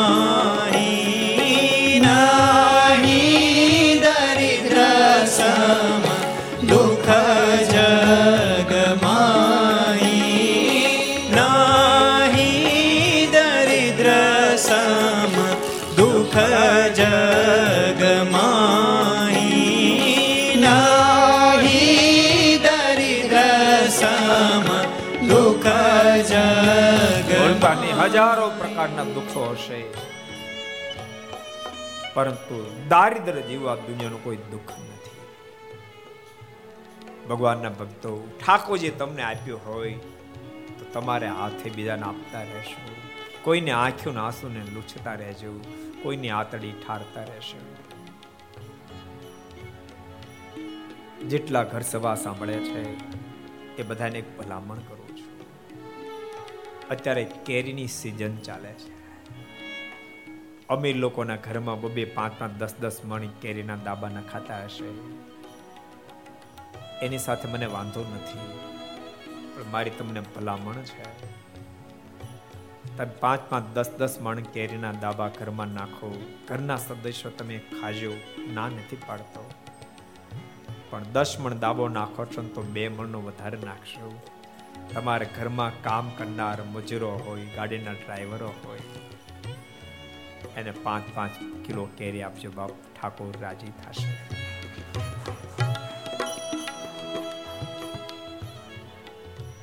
અમે કરીએ છીએ તમને કહીએ છીએ. તમારે ત્યાં કામ કરનાર નાના નાની વ્યક્તિ પણ તમારે આપેલી કેરીથી બાકાત ન રહેવો છે ભૂલશોની ઠાકોરજી તમને ઢગલા મોઢે આપ્યું છે. તમને લાખો કરોડો રૂપિયા આપ્યા. કદાચ પાંચ પાંચ, દસ દસ કિલો કેરી તમે તમારા મજૂર માણસને આપશો તમે ભિખારી નહીં થઈ જાઓ. ભિખારી નહીં થઈ જાઓ. અને ભૂલશો નહીં નાખ્યો માગ નથી આટલી સંપત્તિ ઠાકોરજી આપી, તેમ છતાંય તમે તમારે હાથે એક પણ સારું કામ કરી નથી શકતા. એનાથી દુનિયાનો મોટો કોઈ ભિખારી નથી, દુનિયાનો કોઈ મોટો ભિખારી નથી. બોલતા નહીં. દુનિયા એને જ યાદ કરતી રહેવાની. જે બીજાને આંખોના આંસુ લૂછતા શીખશે, બીજાને આતળીઓ ઠારતા શીખશે. આજ વર્ષો વીતી ગયા પછી પણ પંજાબ નરેશ રણજીતસિંહને શું કામ આપણે યાદ કરીએ વર્ષો વીતી ગયા વાત કેવું દિવ્ય જીવન જીવ્યા હશે આવો એનો અદ્ભુત પ્રસંગ જણાવતો એક દાડો ઘટના ઘટી. રણજીતસિંહ મહારાજાની સવારી પંજાબની અંદર શહેરમાં ચાલી જતી હતી. મહારાજા કે જય હો, મહારાજા કે જય હો, મહારાજા કે જય હો, જય જયકાર થતો મોચિંતા એક પથ્થર ફરફડતો આવ્યો. મહારાજાને કપાળમાં વાગ્યો કપાળ, લોહી લુહાણ કરી. સિપાહી ચારે બાદ દોડધામ કરવા લાગ્યા. કોણે પથ્થર માર્યો? કોણે પથ્થર માર્યો? કોણે પથ્થર માર્યો? જે દિશામાંથી પથ્થર આવ્યો તે દિશામાં કેટલાય સિપાહીઓ છૂટ્યા. એક આંબાના ઝાડના થડને આડો દસ બાર વર્ષનો બાળક ઊભો હતો. થરથર થર કાંપતો હતો. પણ ચકોર સિપાહી નજરમાંથી બચી ન શકે એ બાળકનું કાંડું સિપાહી પકડી તો નાલાયક તે મારા માલિકને પથ્થર માર્યો. એનું કાંડું પકડી મહારાજાની પાસે હાજર કર્યો. મહારાજા, આમણે પથ્થર આપણે માર્યો. બતાવવાનો શું દંડ આપવાનો છે? મહારાજા રણજીતસિંહજીના મુખમાંથી શબ્દ નીકળ્યા. બેટા, તે પથ્થર માર્યો? પેલા બાળકના મુખમાંથી શબ્દ નીકળ્યા, નામદાર, માફ કરશો મારે તમને મારવાનો કોઈ ઈરાદો નહોતો. મેં મારા પિતાના તો દર્શને નથી કર્યા હોય. એકાદ બે વર્ષનો હતો. મારા પિતાનો અવસાન. મારી માં ઘર ઘરના કામ કરી અને મારો ઉછેર કરીને મને મોટો કરે છે. પણ નામદાર, થોડા દિવસથી મારી માં બહુ માંદી થઈ છે. આજ મારી મને ભૂખ બહુ લાગી હતી. ઘરમાં ખાવાનું કાંઈ નહોતું. મારી માએ મને કીધું, બેટા, મને ભૂખ બહુ લાગી છે. ભૂખ સહન નથી થતી. તું કંઈક ખાવાનું લાવી આપને મહારાજા, હું શહેરમાં ગયો. કેટલાય લોકોની પાસે માંગણી કરી, પણ કોઈએ કાંઈ ના આપ્યું. હું દુખી દિલે મારી કેરે જાતો તે મારી મા મને પૂછશે બેટા ખાવાનું લાવ્યું. હું શું જવાબ આપીશ? ઘેરે જતો એમાં આંબો હું જોઈ ગયો નમદાર મારા મનમાં વિચાર થયો લાય. આંબામાં હાથ પડે છે બે ચાર કેરીઓ પાડું મારી મા માટે. અને મારી મા માટે કેરીઓ પાડવા માટે મેં પથ્થરનો ઘા કર્યો. પણ નામદાર ગરીબનું તો નસીબે ગરીબ હોય. કેરી તો ન પડી, એ પથ્થર આપણે વાગ્યો એ બદલ આપ મને જે સજા કરશો સ્વીકાર્ય કરીશ. પણ મારી આપની પાસે એટલી વિનંતી છે. મારી માં બહુ બીમાર છે. નમદાર, મારી માં વધારે દિવસો નહીં કાઢે. થોડા દાડા મારી માનું મૃત્યુ થશે. આપની પાસે ભીખ માગું છું. મારી માં જીવતી હોય ત્યાં સુધી આપ મને કોઈ સજા ન કરો. મારી માના મૃત્યુ પછી આપ મને ફાસ્ય લટકાઈ દેશો. તો હું હસતા હસતા ફાસ્ય લટકી જઈશ. આપ મારી પર કૃપા બોલતા બોલતા બાળક દૃષ્કા મૂકી મૂકીને રડી પડ્યો બાળકને રડતા જોતાની સાથે પંજાબ નરેશ રણજીતસિંહ મહારાજની આંખ પણ ભીની થઈ ગઈ. મહારાજાના મુખમાંથી શબ્દ નીકળ્યા સિપાયો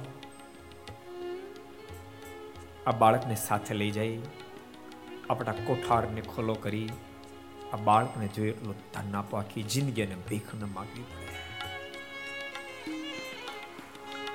એની માને ઔષધિ માટે જે કાંઈ કરવું પડે કરો. એક ઝાડ આંબાને પથ્થર મારે. અને જો કેરી આપતો હોય, તો હું તો પંજાબ નરેશ જીવંત છું અને મને પથ્થર મારે હું એને કાંઈ ના આપું હું જડ આંબા કરતા પણ બદતર કહેવા માટે આ બાળકની સદૈવને માટે દારિદ્ર પણ જતું એટલું અઢળકતા નાખો બાપ. એને દુનિયા યાદ કરે બાકી ધનવાન તો ધરા પર બહુ થયા. પગ ઠેલી પર પાડતા નબતારા નખથી ઉખાડતા કર્યાંદલી સિંધુ પી જતા, નવ જાણે જન્મ કઈ ક્યાં હજારો એવા અમીરો થયા છે. પગને પાટું મારે, પહાડોને ગુથુલા ખોડાઈ દે. હાથ અદ્ધર કરીને આકાશના તારલાઓને વીણી લઈ બાપ આખા સાગરનું આસમન કરી જાય એવા થયા. દુનિયાને ભૂલી ગઈ. ભૂલશો નહીં. દુનિયા બધાને ભૂલી જશે. બેને સદૈવને માટે યાદ કરતી રહેશે. એક તો પ્રભુમાં જેણે પ્રેમ કર્યો હશે, એને દુનિયા યાદ કરતી રહેવાની. અને બીજા નંબરમાં જેણે ભગવાનને કામ કર્યા હશે. માને ભગવાન રાજી થાય હાથે કામ કર્યા છે એને દુનિયા સદૈવને માટે યાદ રાખતી રહેવાની દુનિયા ક્યારેય નહીં આજમાં ભક્તિ દેવી રામ પ્રતાપભાઈ ને સમજાઈ રહ્યા છે. બેટા, ઘરમાં કાંઈ નથી. હમણાં તારા પિતાજી આવશે. તારા માટે કંઈક લાવશે ભાગ, તને આપીશ. રામ પ્રતાપભાઈના મુખમાંથી શબ્દો નીકળ્યા. પણ મામાને ભૂખ બહુ લાગી છે. એક કામ કરને, તું પાડોશીમાંથી માગી લેવી આપને ઉછીનું લઈ આપને પછી ને આપી દઈશું. નાટલા શબ્દ સાંભળતા ભક્તિની આંખોમાંથી આંસુડાની ધારાઓ થઈ છે. બેટા, પાડોશીમાંથી ઉછીનું લાવવાની તું ક્યાં વાત કરશો? પાડોશી મારી સામુય જોવા તૈયાર નથી. ત્યાં ઉછીનું તો ક્યાંથી આવે? બોલતા બોલતામાં ભક્તિ દેવી જ્યારે રડી પડ્યા છે, માની આંખોમાંથી આંસુડે જ્યારે ધારાઓ થાય છે ત્યારે નાના એવા રામ પ્રતાપભાઈ પોતાની ખેસથી માના આંખોના આંસુને લૂછતા લૂછતા કીધું, માં, રડીશ નહીં રડીશ નહીં. આજ પછી જિંદગીમાં તારે આંખમાં આંસુ આવે એ મારી માંગણીને જા, માં, મારે નથી ભોજન કરવું. માં, રડીશ અને પુત્ર કહેવાય જે મા બાપના દુઃખને જોઈ ન શકે. આજે નાના ધ્રુવ, માતા સુનીતિના ઘસાતા શબ્દો સાંભળી ન શક્યા. આંખોમાંથી ચોધાર આસુડા વહેતા થયા છે. રડતે નેત્રે માં સુનીતિની પાસે આવ્યા છે. માને પ્રશ્ન કર્યો, માં, તું મને એ બતાય, હું કોણ છું? રાજાનો કુંવર છું કે દાસીનો દીકરો છું? માં, તું કોણ છો? રાજાની મહારાણી છો? કે દાસી છો? માં, આજ હું રાજમહેલમાં ગયો તો મારી માં સુરુચિ એમ કહ્યું છે, તું તો દાસનો દીકરો છો. આટલા શબ્દ સાંભળતા માતા સુનીતિની આંખોમાંથી આંસુડાની ધારાઓ થાય છે. માના મોઢામાંથી શબ્દો નીકળ્યા છે, બેટા, સાંભળ. બેટા, હું છું તો રાજાની રાણી. તું છો તો રાજાનો કુંવર, પણ સમય અને સંજોગે મને દાસી બનાવી છે અને તને દાસીનો દીકરો બનાવ્યો છે. બેટા તારીમાં શું નીતિ તો? મને દાસી તરીકે સ્વીકારવા તૈયાર છે. તારીમાં સુનીતિના શબ્દો સત્ય છે બેટા, સાંભળ. સત્યમ સુરુચા ભીતમ ભવાન મે गाया उदरे गृहीत सत्यं सुरुचा भीतं भवान् मे यद्दुर्भगाया उदरे गृहीतः स्तन्येन वृद्धा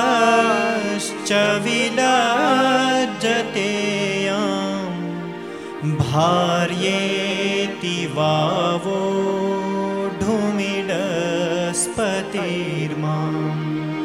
भार्येति वावो ढुमिडस्पतिर्मां બેટા તારીમાં સુરુચિના સત્ય સનાતન સત્ય છે સત્યમ સુરુચ્યા ભીતિમ ભવાન મે યદૂર ભગાયા ઉદરે ગૃહીતા બેટા, મારી કમ ભાગી માને કુખે તે જન્મ ધારણ કર્યો છે. બેટા, તારી મા તો મને દાસી તરીકે સ્વીકારવા તૈયાર છે, તારા પિતા તો મને દાસી તરીકે સ્વીકારવા તૈયાર નથી. બોલતા બોલતા સુનીતિ જે રડી પડ્યા છે. માની આંખોના આંસુ ધ્રુવ જોઈ ન શક્યા.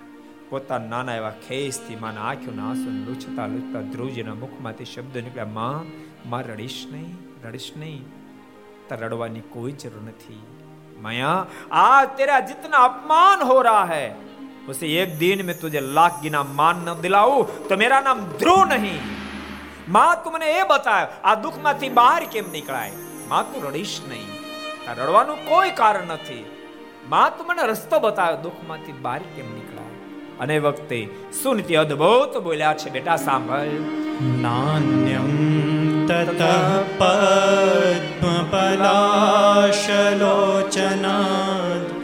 દુઃખચ્છિદમ તે મૃગયામિ કંચન नान्यं ततः पद्मपलाशलोचनात् દુઃખચ્છિદમ તે મૃગયામિ કંચન બેટા અત્યારે દુનિયાદારી પાસે તો હાથ લંબાવીશ, તો તારો કાંડો કોઈ નહીં પકડે. એના કરતા કમળની પાખડી સમાન જેના નેત્રો છે. એવા પરમેશ્વર પરમાત્માનું શરણ તો સ્વીકારી લે બેટા. પરમાત્માની તો આરાધના કરી લે. આ તમામ દુઃખમાંથી તું બે મુક્ત થશે. આને કહેવાયમાં. દુઃખના સમયમાં જે પ્રભુને યાદ કરે ને કરાવે, એને કહેવાયમાં. અને ભગવાનના ભક્તો દુઃખના સમયમાં ભગવાનને યાદ કરશો. બિહારીલાજમાનના શબ્દો છે.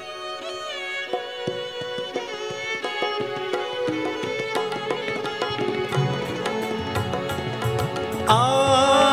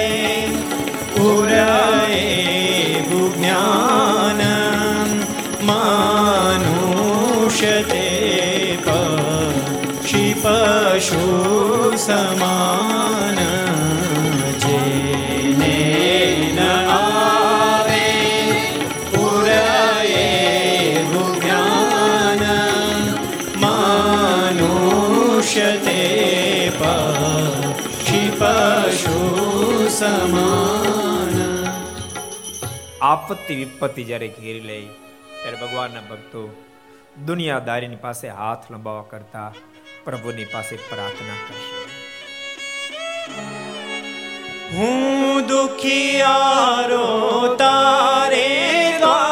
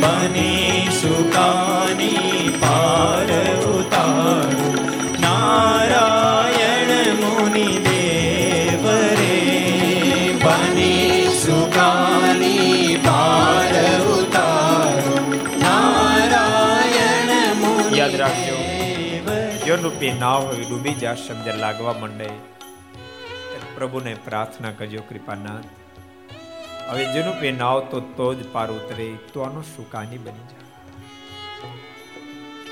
ભક્તો, દેશ અને દુનિયા આજ કોરોના મહા ભયંકર રીતે સપડાયેલ છે.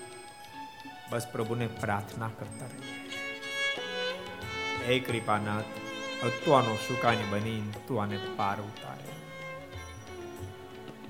આપણે અહીંયા પંદર દિવસ સુધીનો સદગુરુ ગોપાળન સ્વામી આપેલો બીજ મંત્ર, એનું અનુષ્ઠાન કરી યજ્ઞ શું કામ કરીએ છીએ? પ્રભુને પ્રાર્થના કરીએ છીએ. કૃપાનાથ, અમે તો તારા છોડું છે માલિક, હવે કંઈક રહેમ કરો ભક્તો, આપત્તિ વિપત્તિમાં પ્રાર્થના જેવું કોઈ શાસ્ત્ર પ્રભુને પ્રાર્થના કરતા રહેશો. ઠાકોરજી અને સાનુકૂળ દેશકાળ આપ્યો હોય, એ બાપ દિન દુખ્યાને મદદ કરતા રહેશો. બહુ સાચું આપણે હોસ્પિટલ જો નોકરી હોત કોવિડ હોસ્પિટલ જો નોકરી હોત, નિઃશુલ્ક તો આખી જિંદગી પસ્તાવો થતા પણ. જ્યારે સમાજને આપણે જરૂર હતી, ત્યારે આપણે એની પરથી ઊભા ન થઈ શક્યા. કરતા હરતા તો પરમેશ્વર છે. ઠાકોરજીની મરજી પ્રમાણે બધું ચાલે જાય, ચાલ્યું જાય, પણ આપણે આપણી ફરજ જો ન નિભાવી હોત તો આપણને બહુ પશ્ચાતાપ બહુ દર્દીઓ બધાએ સાજા થઈ જ્યારે જાય છે, એનો ખૂબ આનંદ થાય છે. આઠ દસ દસ પહેલા, આઠ દસ દિવસ પહેલા એક જણ ગોદડામાં નાખીને ઊંચકીને લાવ્યા હતા, યુવાન બત્રીસ વર્ષના. અને પાંચ છ દિવસ થયા અને સાજા થઈને હસતા હસતા ઘેરે ગયા. હૃદયમાં ખૂબ આનંદ ભક્તો, આપણે તો વ્યવસ્થા પૂરી પાડી, પણ અમારો જે સ્ટાફ છે હોસ્પિટલનો એને એકવાર જોરદાર આપણે વધાવીએ. ડૉક્ટર ભીમાણી સાહેબ ડૉક્ટર ટીમડિયા સાહેબ ડૉક્ટર પાઘડાલ સાહેબ ડૉક્ટર ટાઢાણી સાહેબ, મારા પ્રકાશ, વિપુલ, બે છોકરા ખૂબ ડાયે, જયંતિભાઈ, કિશન, દેવાંગભાઈ વગેરે. આ બધા ખૂબ દાખલો કર્યો છે. સાચું કહું તમને? સ્ટાફને જેટલો બધો ઉત્સાહ હતો, અને કે ગુરુ આપણે હોસ્પિટલ કરીએ જ, લોકોને સેવાનો લાભ આપણે આપીએ. મને પણ આનંદ થયો. અમારી હોસ્પિટલના પ્રમુખ નીતિનભાઈ ઢાંકી છે. બધાનો ખૂબ ઉત્સાહ. અને ભક્તો ઉત્સાહથી જ આપણે સફળ થઈ શક્યા. આખા સ્ટાફમાં ડોક્ટરો હોય કે પછી લેબોરેટરી વાળા હોય એક્સરે વાળા હોય મેડિકલ વાળા હોય, તમને આશ્ચર્ય થશે કે આ લોકો સૂતા ક્યારે ચોવીસે ચોવીસ કલાકની અંદર તમે ગમે ત્યારે દર્દીઓ આવે, અને ભક્તો, એટલી એટલી, હવે થોડો કોરોના ઓછો થયો છે, એટલી ભીડ હતી. તમે ગમે ત્યારે નીકળો ચોવીસ કલાકમાં, તોય પણ વાહને ઠઠ જામી હોય, દર્દીઓની ઠઠ હોય, અને આખો સ્ટાફ ચોવીસ કલાક ખડે પડી ઊભો રહ્યો. બસ એક જ ભાવના હતી, આ સમય એવો છે કે આપણે લોકોની સેવા કરીએ. ભગવાનને રાજી કરીએ, સંતોને રાજી કરીએ. ખરેખર હૃદયથી હું પણ ખૂબ રાજી થયો આખા સ્ટાફ ઉપર. જે રીતે સ્ટાફે સેવા બજાવી છે જે સંતોષ આપ્યો છે, એક એક દર્દીઓને સંતોષ પૂર્ણ અને ભક્તો શરૂઆતમાં એવી ચર્ચા થયેલી કે આપણે કંઈક ફી રાખીએ. મારું દિલ હા નહોતું પણ ખબર નહીં. મેં કીધું, મારું દિલ નથી હા પડતું ફી રાખી અને હોસ્પિટલ કરવાનું મારું દિલ નથી આ પડતું ઘણા બધા ડોક્ટરોની ભલામણ હતી સ્વામી ખર્ચો બહુ થશે. તમે કહો છો વાત સાચી, પણ મારું દિલ નથી આ પડતું મને ઠાકોરજી આ નથી પડવા દેતા. મનમાં એમ થાય છે, કરીએ તો નિશુલ્ક જ કરીએ અને આ સંતોષ થાય છે વાતનો, આપણે નિશુલ્ક કરી શક્યા. ન હોત તો પસ્તાવ, પસ્તાવો થાત. અને ભક્તો કર્યું હોત કદાચ અને ફી રાખ્યો હોત તો પણ પસ્તાવો થાત. મેં લોકોને દ્રષ્ટાંત આપીને સમજાવ્યું મેં કીધું, તમે એમ કહો છો સરકાર તરફથી એક દિવસના તેર હજાર રૂપિયા તો લઈ શકાય છે સેપરેટ હોસ્પિટલમાં પ્લસ એની એની એની દવા વગેરેનો ખર્ચો થાય. મિનિમમ પંદર હજારનો ખર્ચ તમે સમજો. દસ દિવસ સુધી દર્દી રોકાય. એને દોઢ લાખનો ખર્ચો મિનિમમ સમજો તમે. અને ક્યારેક દોઢ લાખ ખર્ચ્યા પછી પણ કેસ ફેલ પણ થાય. એમાં કોઈ ગરીબ માણસ બિચારા આવ્યો હશે. એક તો એનો સ્વજન ગુમાવે ક્યારેક. અને ઉપરથી દોઢ લાખ એની વ્યવસ્થા ન હોય. એ બિચારો જમીન વેચી નાખે, એનું નાનું ઘર વેચી નાખે. ભૂલતાની આખી જિંદગી જીવશે ત્યાં સુધી.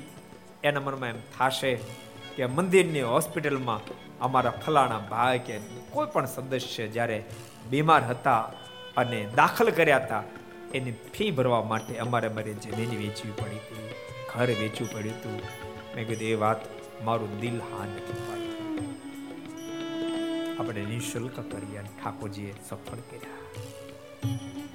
ભક્તો, આપત્તિ વિપત્તિમાં ક્યારેક રસ્તો ન મળે ને, તો ભગવાનની પાસે માળા લઈને ઘડીક બેસી જાય છે. ઠાકોરજીને કહેજો, માલિક, મને આમાં રસ્તો નથી દેખાતો. મારે શું વિચારવું? શું ડિસિઝન લેવું? મારી બુદ્ધિ બંધ થઈ ગઈ છે. રડતે નેત્રે ઠાકોરજીની પાસે પ્રાર્થના કરતા માળા કરજો. ઠાકોરજી તમને શું જ આપશે. અને ઠાકોરજી એમ કહેશે કે તું આમ કર. અને ઠાકોરજી જ્યારે તમને કહે પછી એમ કરજો. આખી દુનિયા વિરોધ કરે પણ તમે સફળ સફળ સફળ ભગવાનને જન્મ સાથે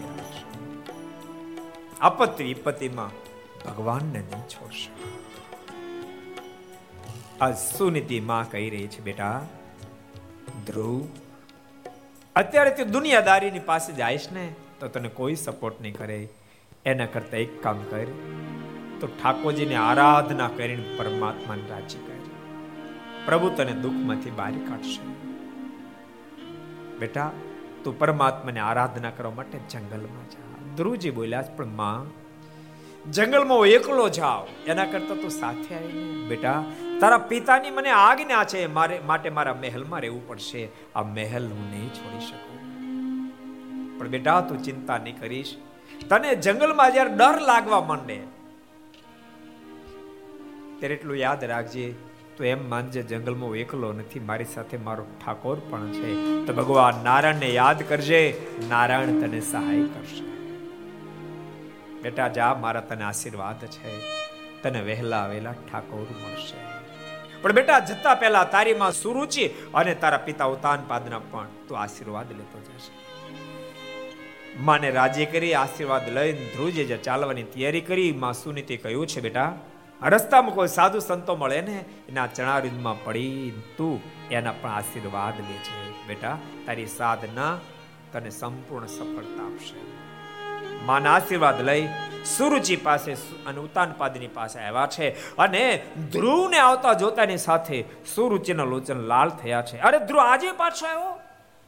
ધ્રુવજી બોલ્યા છે કે માં ચિંતા નહીં કરીશ આજ રાજગાદી પર બેસવા માટે નથી આવ્યો પિતાની ગોદમાં બેસવા માટે નથી આવ્યો પણ માં, હું વનમાં જાઉં છું. તારી પાસે આશીર્વાદ લેવા માટે આવ્યો તો આશીર્વાદ આપ. મને વહેલા વહેલા ભગવાન સુરુચિના મનમાં વિચાર થયો આવડો છોકરો શું જંગલમાં જઈને ભગવાન રાજી કરવાનો?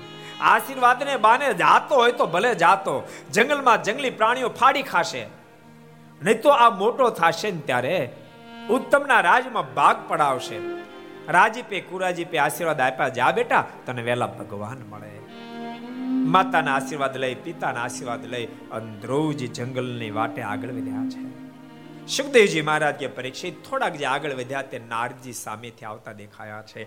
નારદજીને આવતા જોતાની સાથે ધ્રુજી દોટ મૂકી છે. નારજીના ચણાબિંદમાં પોતાના મસ્તકને ચુકાવ્યો છે. ગુરુદેવ, મારા પર કૃપા કરો, મને આશીર્વાદ આપો. નાના એવા ધ્રુવને જોતાની સાથે નારદજીએ મસ્તક પર હાથ મૂકીને કહ્યું છે, બેટા, તું કોણ છો? કઈ બાજુ જાય છે?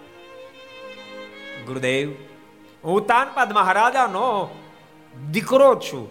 મારી સોતલી માએ મને મેણું માર્યું છે માટે હું ભગવાન રાજી કરવા માટે જંગલમાં જાઉં છું.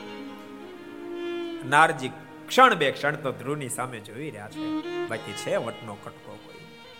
પણ મનમાં વિચાર થયો ને, કસોટી કરી લો એટલે નારજી કહ્યું છે કે બેટા, આ પાંચ વર્ષની ઉંમરે જંગલમાં જઈને કાંઈ ભગવાન થોડા મેળવાય. અને સાંભળ એ એ વાત શક્ય બને તેમ નથી અને તારે જંગલમાં શું કામ જવું પડે? તારા પિતા તને રાજગાદી નથી આપતા એટલે ચાલ મારી સાથે પાછો. હું તારા પિતાને સમજાવીશ, તારો ભાગ અપાવીશ. નાટલા શબ્દ સાંભળતાની સાથે ધ્રુવજીના મુખમાંથી શબ્દ નીકળ્યા, ગુરુદેવ મને માફ કરજો. મેં સંકલ્પ કર્યો છે પરમાત્માને પ્રાપ્ત કર્યા છે, પીછે હટ નહીં કરું. અને હવે પીછે હટ કરું તો મારી માં સુનીતિનું ધાવલ લાજે. ગુરુદેવ, ગમે તેટલું સંકટ પડશે સંકટ સહન કરી અને પરમાત્માને રીઝવીને જંપીશ. અદ્રુજના નિડર ભર્યા શબ્દો સાંભળતાની સાથે નારજી હૃદયમાં આનંદ થયો છે. નારજી ફરીવાર મસ્તક પર હાથ મૂકીને કહ્યું છે, જા બેટા, મારા પણ તને આશીર્વાદ છે. તને વહેલા વહેલા ઠાકોર મળશે, ભગવાન મળશે. પણ બેટા, ક્યાં જઈને સાધના કરીશ? કે નક્કી કર્યું છે? ધ્રુવજી બોલ્યા છે કે નહીં? તો સાંભળ બેટા, યમુનાના તટ ઉપર આનંદ ઘાટ નામનું સ્થાન છે. ત્યાં બેસીને તું પ્રભુની આરાધના કરશે બેટા. કઈ મંત્ર જાપ જાપ પણ નક્કી કર્યું છે? તને ખબર છે કયા મંત્રો જાપ કરવો કે જે જાપથી પરમેશ્વરની પ્રાપ્તિ થાય? ધ્રુવજી બોલ્યા છે કે ના, ગુરુદેવી, કાંઈ ખબર નથી. તો સાંભળ બેટા, આ મંત્રનો તું જાપ જપજે, તને વહેલા વહેલા નારાયણ મળશે. ઓમ નમો ભગવતે વાસુદેવાય. આ મંત્રનો તું જાપ જપજે, તને વહેલા વહેલા ભગવાન મળશે. નારજીના આશીર્વાદ લઈ ધ્રુવજી આવ્યા છે આનંદ ત્યાં આવી ધ્રુજે સાધનાનો પ્રારંભ કર્યો. ત્રણ દિવસે એક વાર કોઠાબોરા જે કાંઈ મળે એક ફેરી ત્રણ દિવસે આહાર કરી અને ઠાકોરજીની આરાધના કરે છે. એક મહિનો પૂરો થયો, પણ પરમાત્માની પ્રાપ્તિ ન થઈ. હિંમત હારવાને બદલે ધ્રુજ હિંમત વધારી છે. છ દિવસે એક વાર સૂકું ઘાસ વગેરે મળે અને ખાય અને સાધના કરે છે. બે મહિના પૂરા થયા, તેમ છતાં ઠાકોર જ્યારે ન મળ્યા ત્રીજા મહિનાનો પ્રારંભ થયો.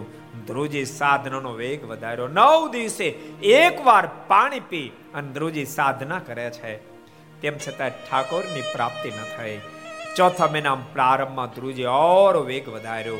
બાર દિવસે એકવાર શ્વાસ લઈને સાધના કરે છે. ચાર ચાર મહિના પૂરા થયા, પણ તેમ છતાં ઠાકોરજી જ્યારે ન મળ્યા, ત્યારે ધ્રુવજી ઠાકોરને પણ લલકાર્યા. ઠાકોર, તું મારી ધીરજ જોઈ રહ્યો પણ હવે જોઈ લેજે, મારી ધીરજ ખૂટે છે, તારી ધીરજ ખૂટે છે.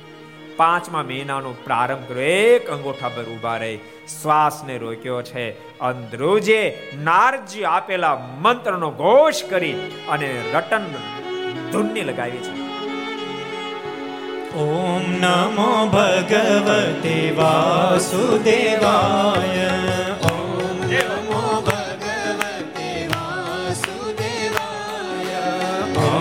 નમો ભગવતે વાસુદેવાય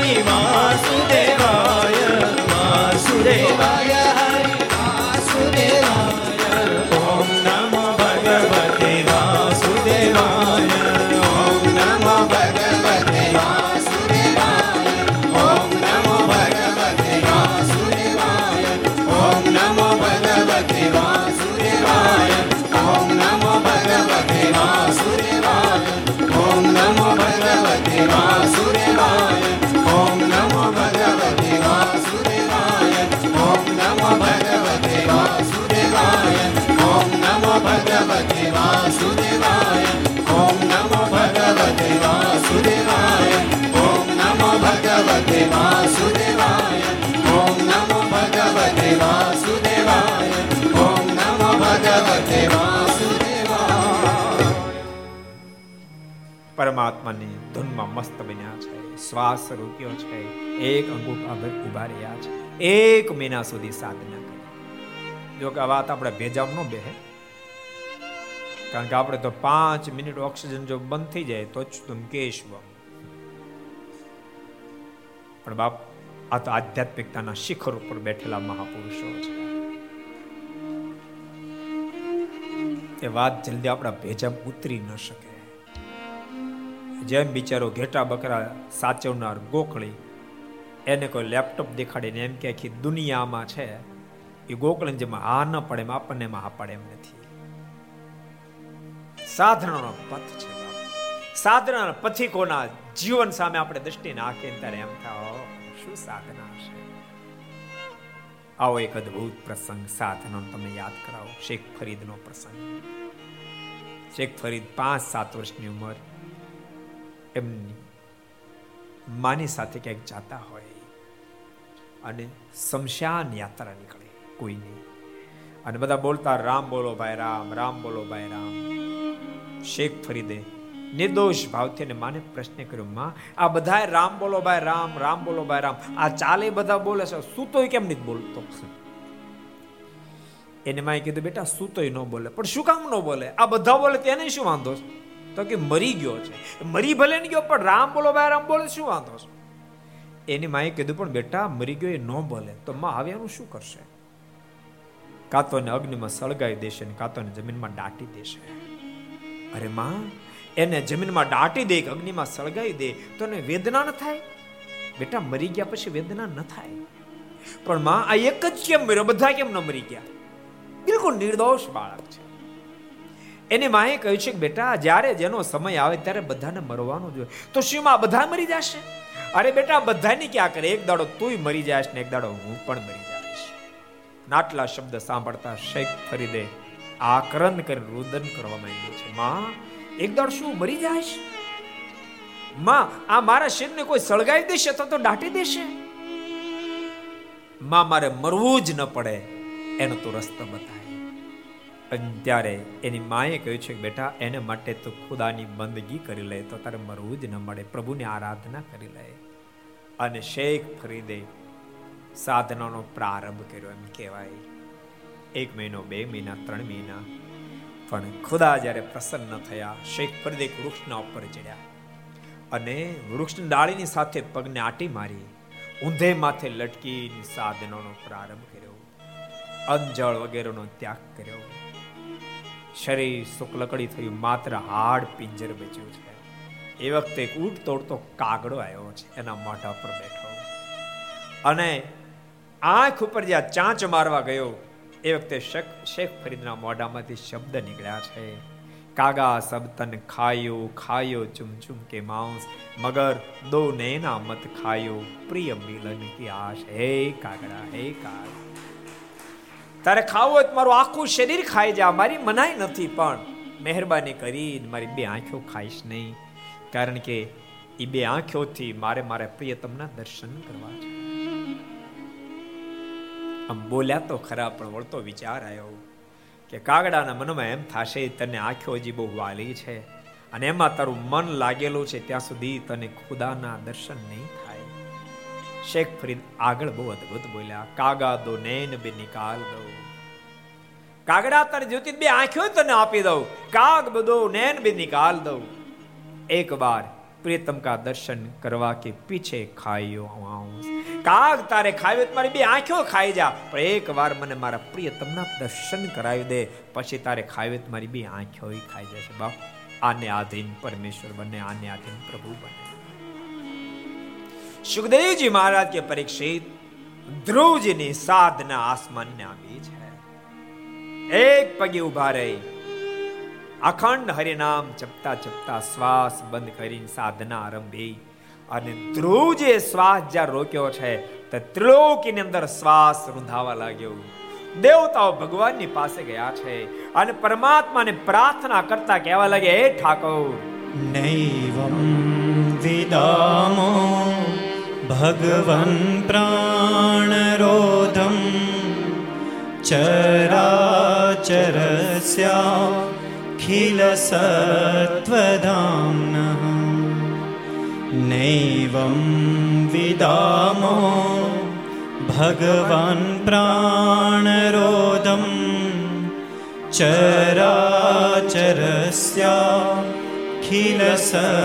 चराचरस्याखिलसत्त्वधाम्नः હે કૃપાનાથ હે માની અબ જલ્દી કરો મૃત્યુલોક ની અંદર કોઈ કેવી સાધના કરી રહ્યું છે લાગે છે કે ઇન્દ્રાસન અથવા તો સત્યલોક જોતું હશે.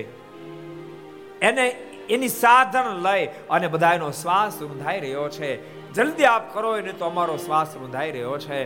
અમે બધા જ પ્રાણ રહિત બનશું. ભગવાન નારાયણે કહ્યું છે, દેવતાઓ, તમે ચિંતા ન કરો. દેવતાને તરત ચિંતા થાય કોઈક થોડીક સાધના કરે ચિંતા થાય. અમારું સ્વર્ગ લેશે, અમારું આમ આ લઈ લેશે, અમારું તે લઈ લેશે. ભગવાને કીધું, તમે ચિંતા ન કરો.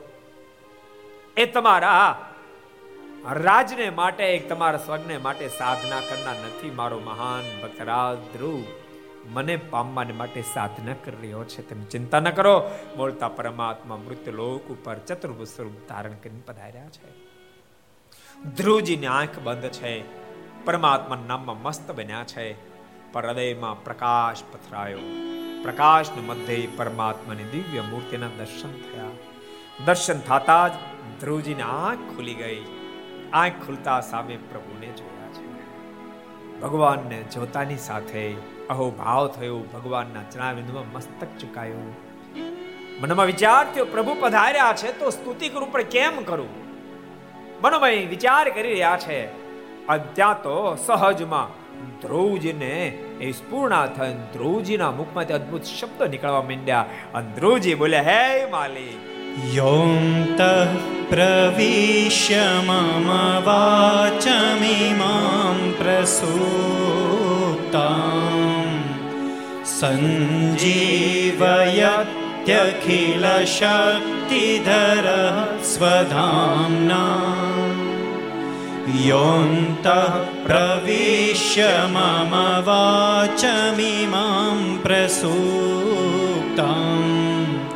सञ्जीवयत्यखिलशक्तिधरः स्वधाम्ना अन्यांश्च हस्तचरण श्रवणत्वगादीन्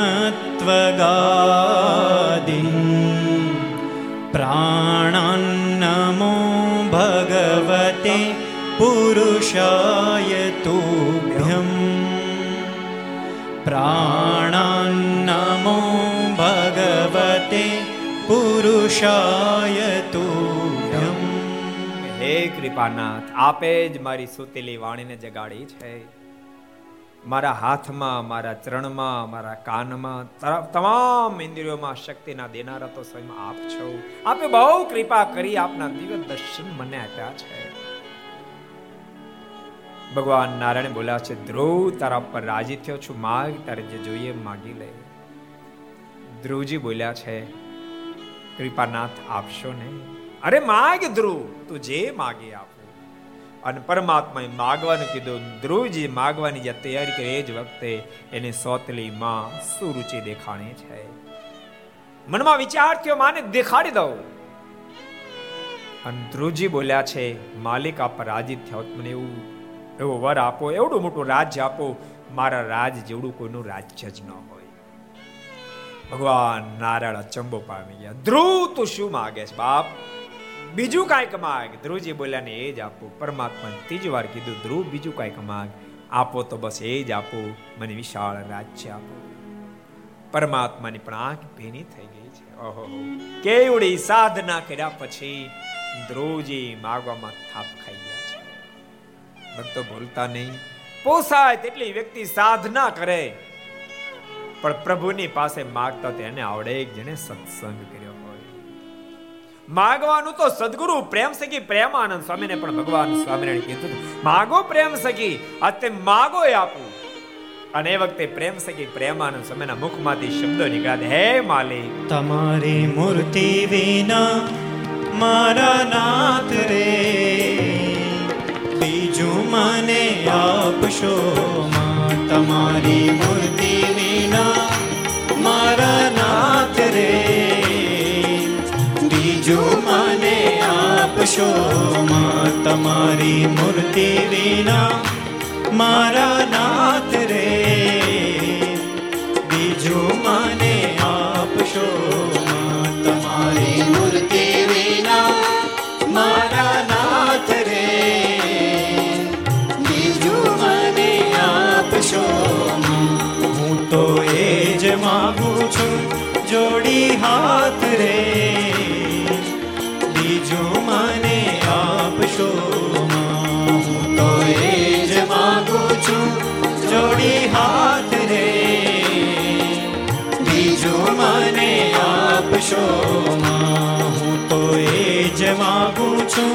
જોડી હાથ રે બીજો મને આપશો તો એ જ માગું છું જોડી હાથ રે બીજો મને આપશો આપો તમારા જનનો સંગ રે આપો તમારા જનનો સંગ રે આપશો માં હો મને આપશો મારા જીવમાં એ જ ઉમંગ રે. મારા જીવમાં એ જ ઉમંગ રે. બીજો મને આપશો માં તમારી મૂર્તિ વિના મારા નાથ રે. બીજો મને આપશો માં તમારી મૂર્તિ વિના મારા નાથ રે. બીજો મને આપશો બીજો મને આપશો બીજો મને આપશો બીજો મને આપશો બીજો મને આપશો પ્રેમ સખી પ્રેમાનંદ સમકે કૃપાનાથ તમારી મૂર્તિ વિના મારા નાથ રે બીજું મને આપશો આ ધ્રુવજી માગવામાં થાપ થઈ ગયા બે કારણ.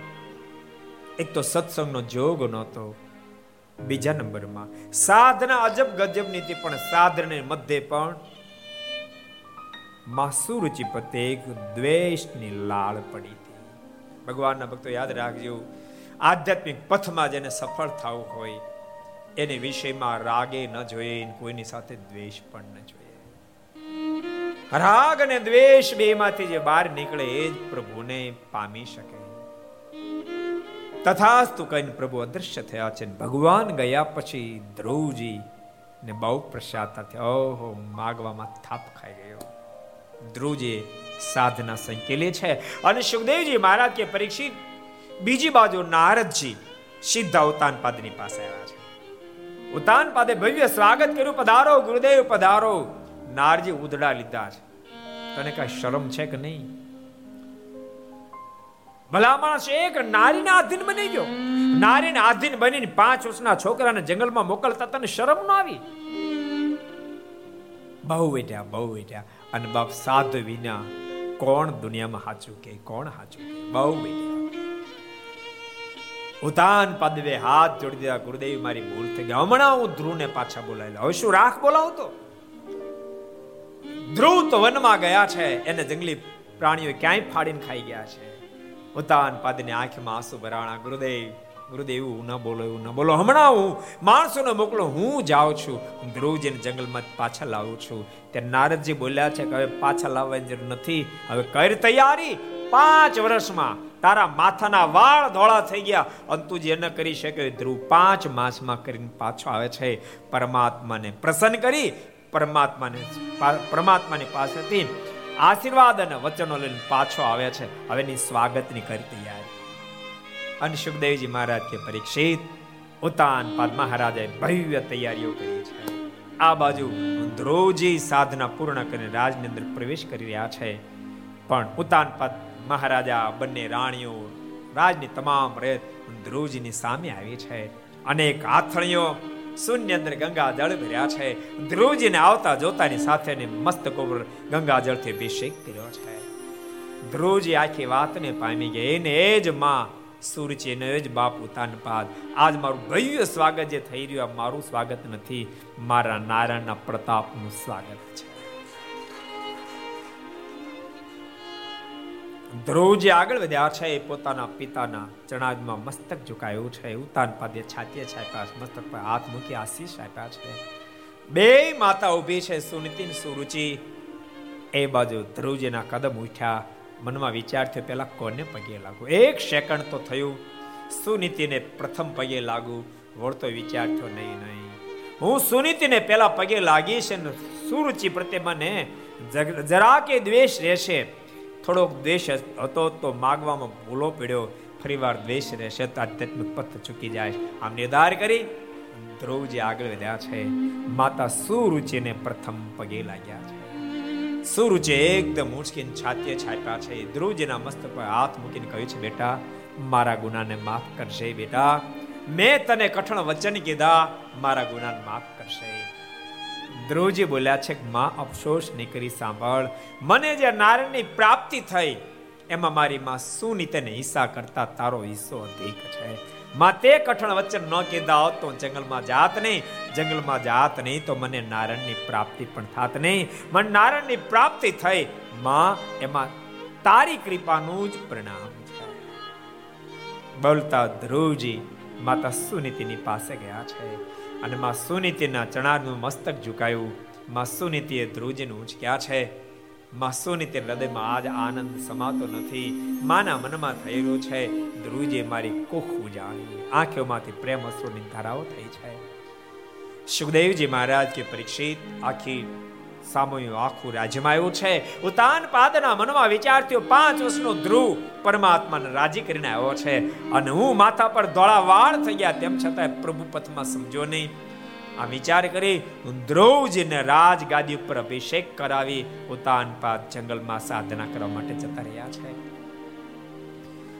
ધ્રુવજીના ભૂમિની સાથે લગ્ન થયા છે. સુખદેવજી મહારાજ કે પરીક્ષિત છત્રીસ હજાર વર્ષ સુધી ધ્રુવજીએ રાજ્ય કર્યું છે. એક વાર નાનો ભાઈ ઉત્તમ જંગલમાં ગયો હોય અને ત્યાં ભીલ લોકોએ એની સાથે યુદ્ધ કરતા ભીલ લોકો એને મારી નાખ્યો છે. અને ઉત્તમ મળતાની સાથે સુરુચિથી દુખી બન્યા છે. અને સુરુચિ જ્યારે હૈયા ફાટ રડતા હોય ત્યારે વેદનો બદલો લેવા માટે ધ્રુજ જંગલમાં ગયા છે. ભયંકર યુદ્ધ ખેલ્યું છે. હજારોની કતલે આમ ધ્રુવે બોલાવી છે. એ વખતે મનુ મહારાજા ત્યાં હાજર થયા છે. બ્રહ્માજી હાજર થયા છે.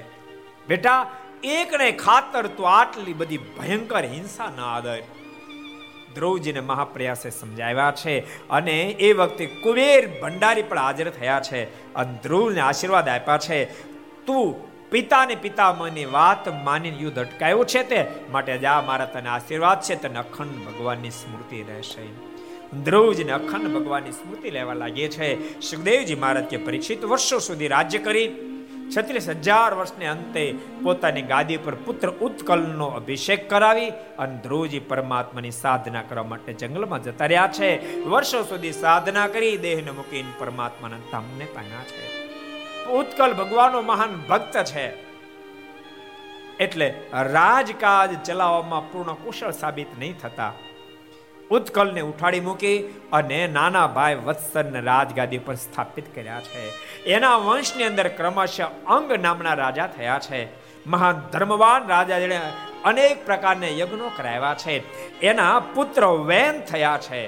વેન મહાધર્મી સાબિત થયો છે. સાધુ અને બ્રાહ્મણોના ભયંકર દ્રોહો કર્યા છે.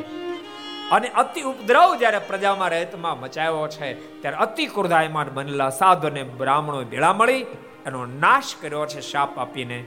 અને શાપ આપીને જ્યારે વેરનો નાશ થયો છે, એના શરીરનું મંથન કરતા એમાંથી એક જુલ્લું ઉત્પન્ન થયું છે, જેને પુથુ મહારાજા કહેવામાં આવે છે. અને અર્ચી બંનેનું જોડલું ઉત્પન્ન થયું છે, જે પૃથુ મહારાજા એ સાક્ષાત પરમાત્માનો અવતાર ગણાય છે. સુખદેવજી મહારાજ કે પરીક્ષિત એને સો સો યજ્ઞ કરાવ્યા છે. અને સોમાં યજ્ઞ વખતે પૃથ્વીએ સો યજ્ઞ જ્યારે કરાવ્યા ને ત્યારે ઇન્દ્રના મનમાં એમ થયું છે કે મારું હવે સ્વર્ગ લઈ લેશે. ઇન્દ્ર યુદ્ધના મેદાનમાં આવ્યો છે ભયંકર યુદ્ધ થયું છે. એ વખતે સનકાદી નારદજી આવી અને યુદ્ધને અટકાયું છે. પૃથ્વ મહારાજાને ઉપદેશ આપ્યો, જગત તો નાશવંત છે. અનેક પ્રકારના દ્રષ્ટાંતો આપ્યા. એ દ્રષ્ટાંતોને આ પડતા પૃથ્વી પર સંસારનો ત્યાગ કરી અને વનમાં સાધના કરવા માટે જતા રહ્યા છે. પોતાના પુત્ર વિજા તશ્વને રાજગાદી પર સ્થાપિત કર્યા છે. સુખદેવજી મહારાજ કે પરીક્ષિત, એના વંશની અંદર અનેક રાજ્યો થયા છે અને એ જ વંશની અંદર પેજતાઓ થયા છે, દસ પેજતાઓ જેને દસ હજાર વર્ષ સુધી શંકરની ઉપર આરાધના કરી, એનું ધ્યાન કર્યું, એની આરાધના કરતા શંકર રાજી થયા છે. અને અનેક પ્રકારના હિંસામાં યજ્ઞ કરતા એને પણ નારજી આવી હિંસામાં યજ્ઞોમાં અટકાવ્યા છે. સુખદેવજી મહારાજ કે પરીક્ષિત, તારા પૂછવાથી ઉતાનપાદ મહારાજાના વંશમાં કોણ કોણ રાજા થયા એ તમામ ગાથા મેં તને સંભળાવી. સાંભળે હવે મનુ મહારાજાના બીજા પુત્ર પ્રિયવત્તની ગાથા તને સંભળાવે. પ્રિયત મહારાજાની કથા સંભળાવવા તૈયાર થયા. જેના વંશની અંદર ભરત જેવા મહાન વિરલ પુરુષ થયા છે, જેના વંશમાં ઋષભદેવ ભગવાન થયા છે. પણ એ દિવ્ય કથાને આપણે આવતીકાલે બરાબર સાડા આઠ વાગે શ્રવણ કરશું. અત્યારે ઘડિયાળનો કાંટો નિસ્થાને માટે આવો દો મિનિટ લે હરિનામ સંકીર્તન સાથે કથાને વિરામ. સ્વામી નારાયણ નારાયણ નારાયણ, સ્વામી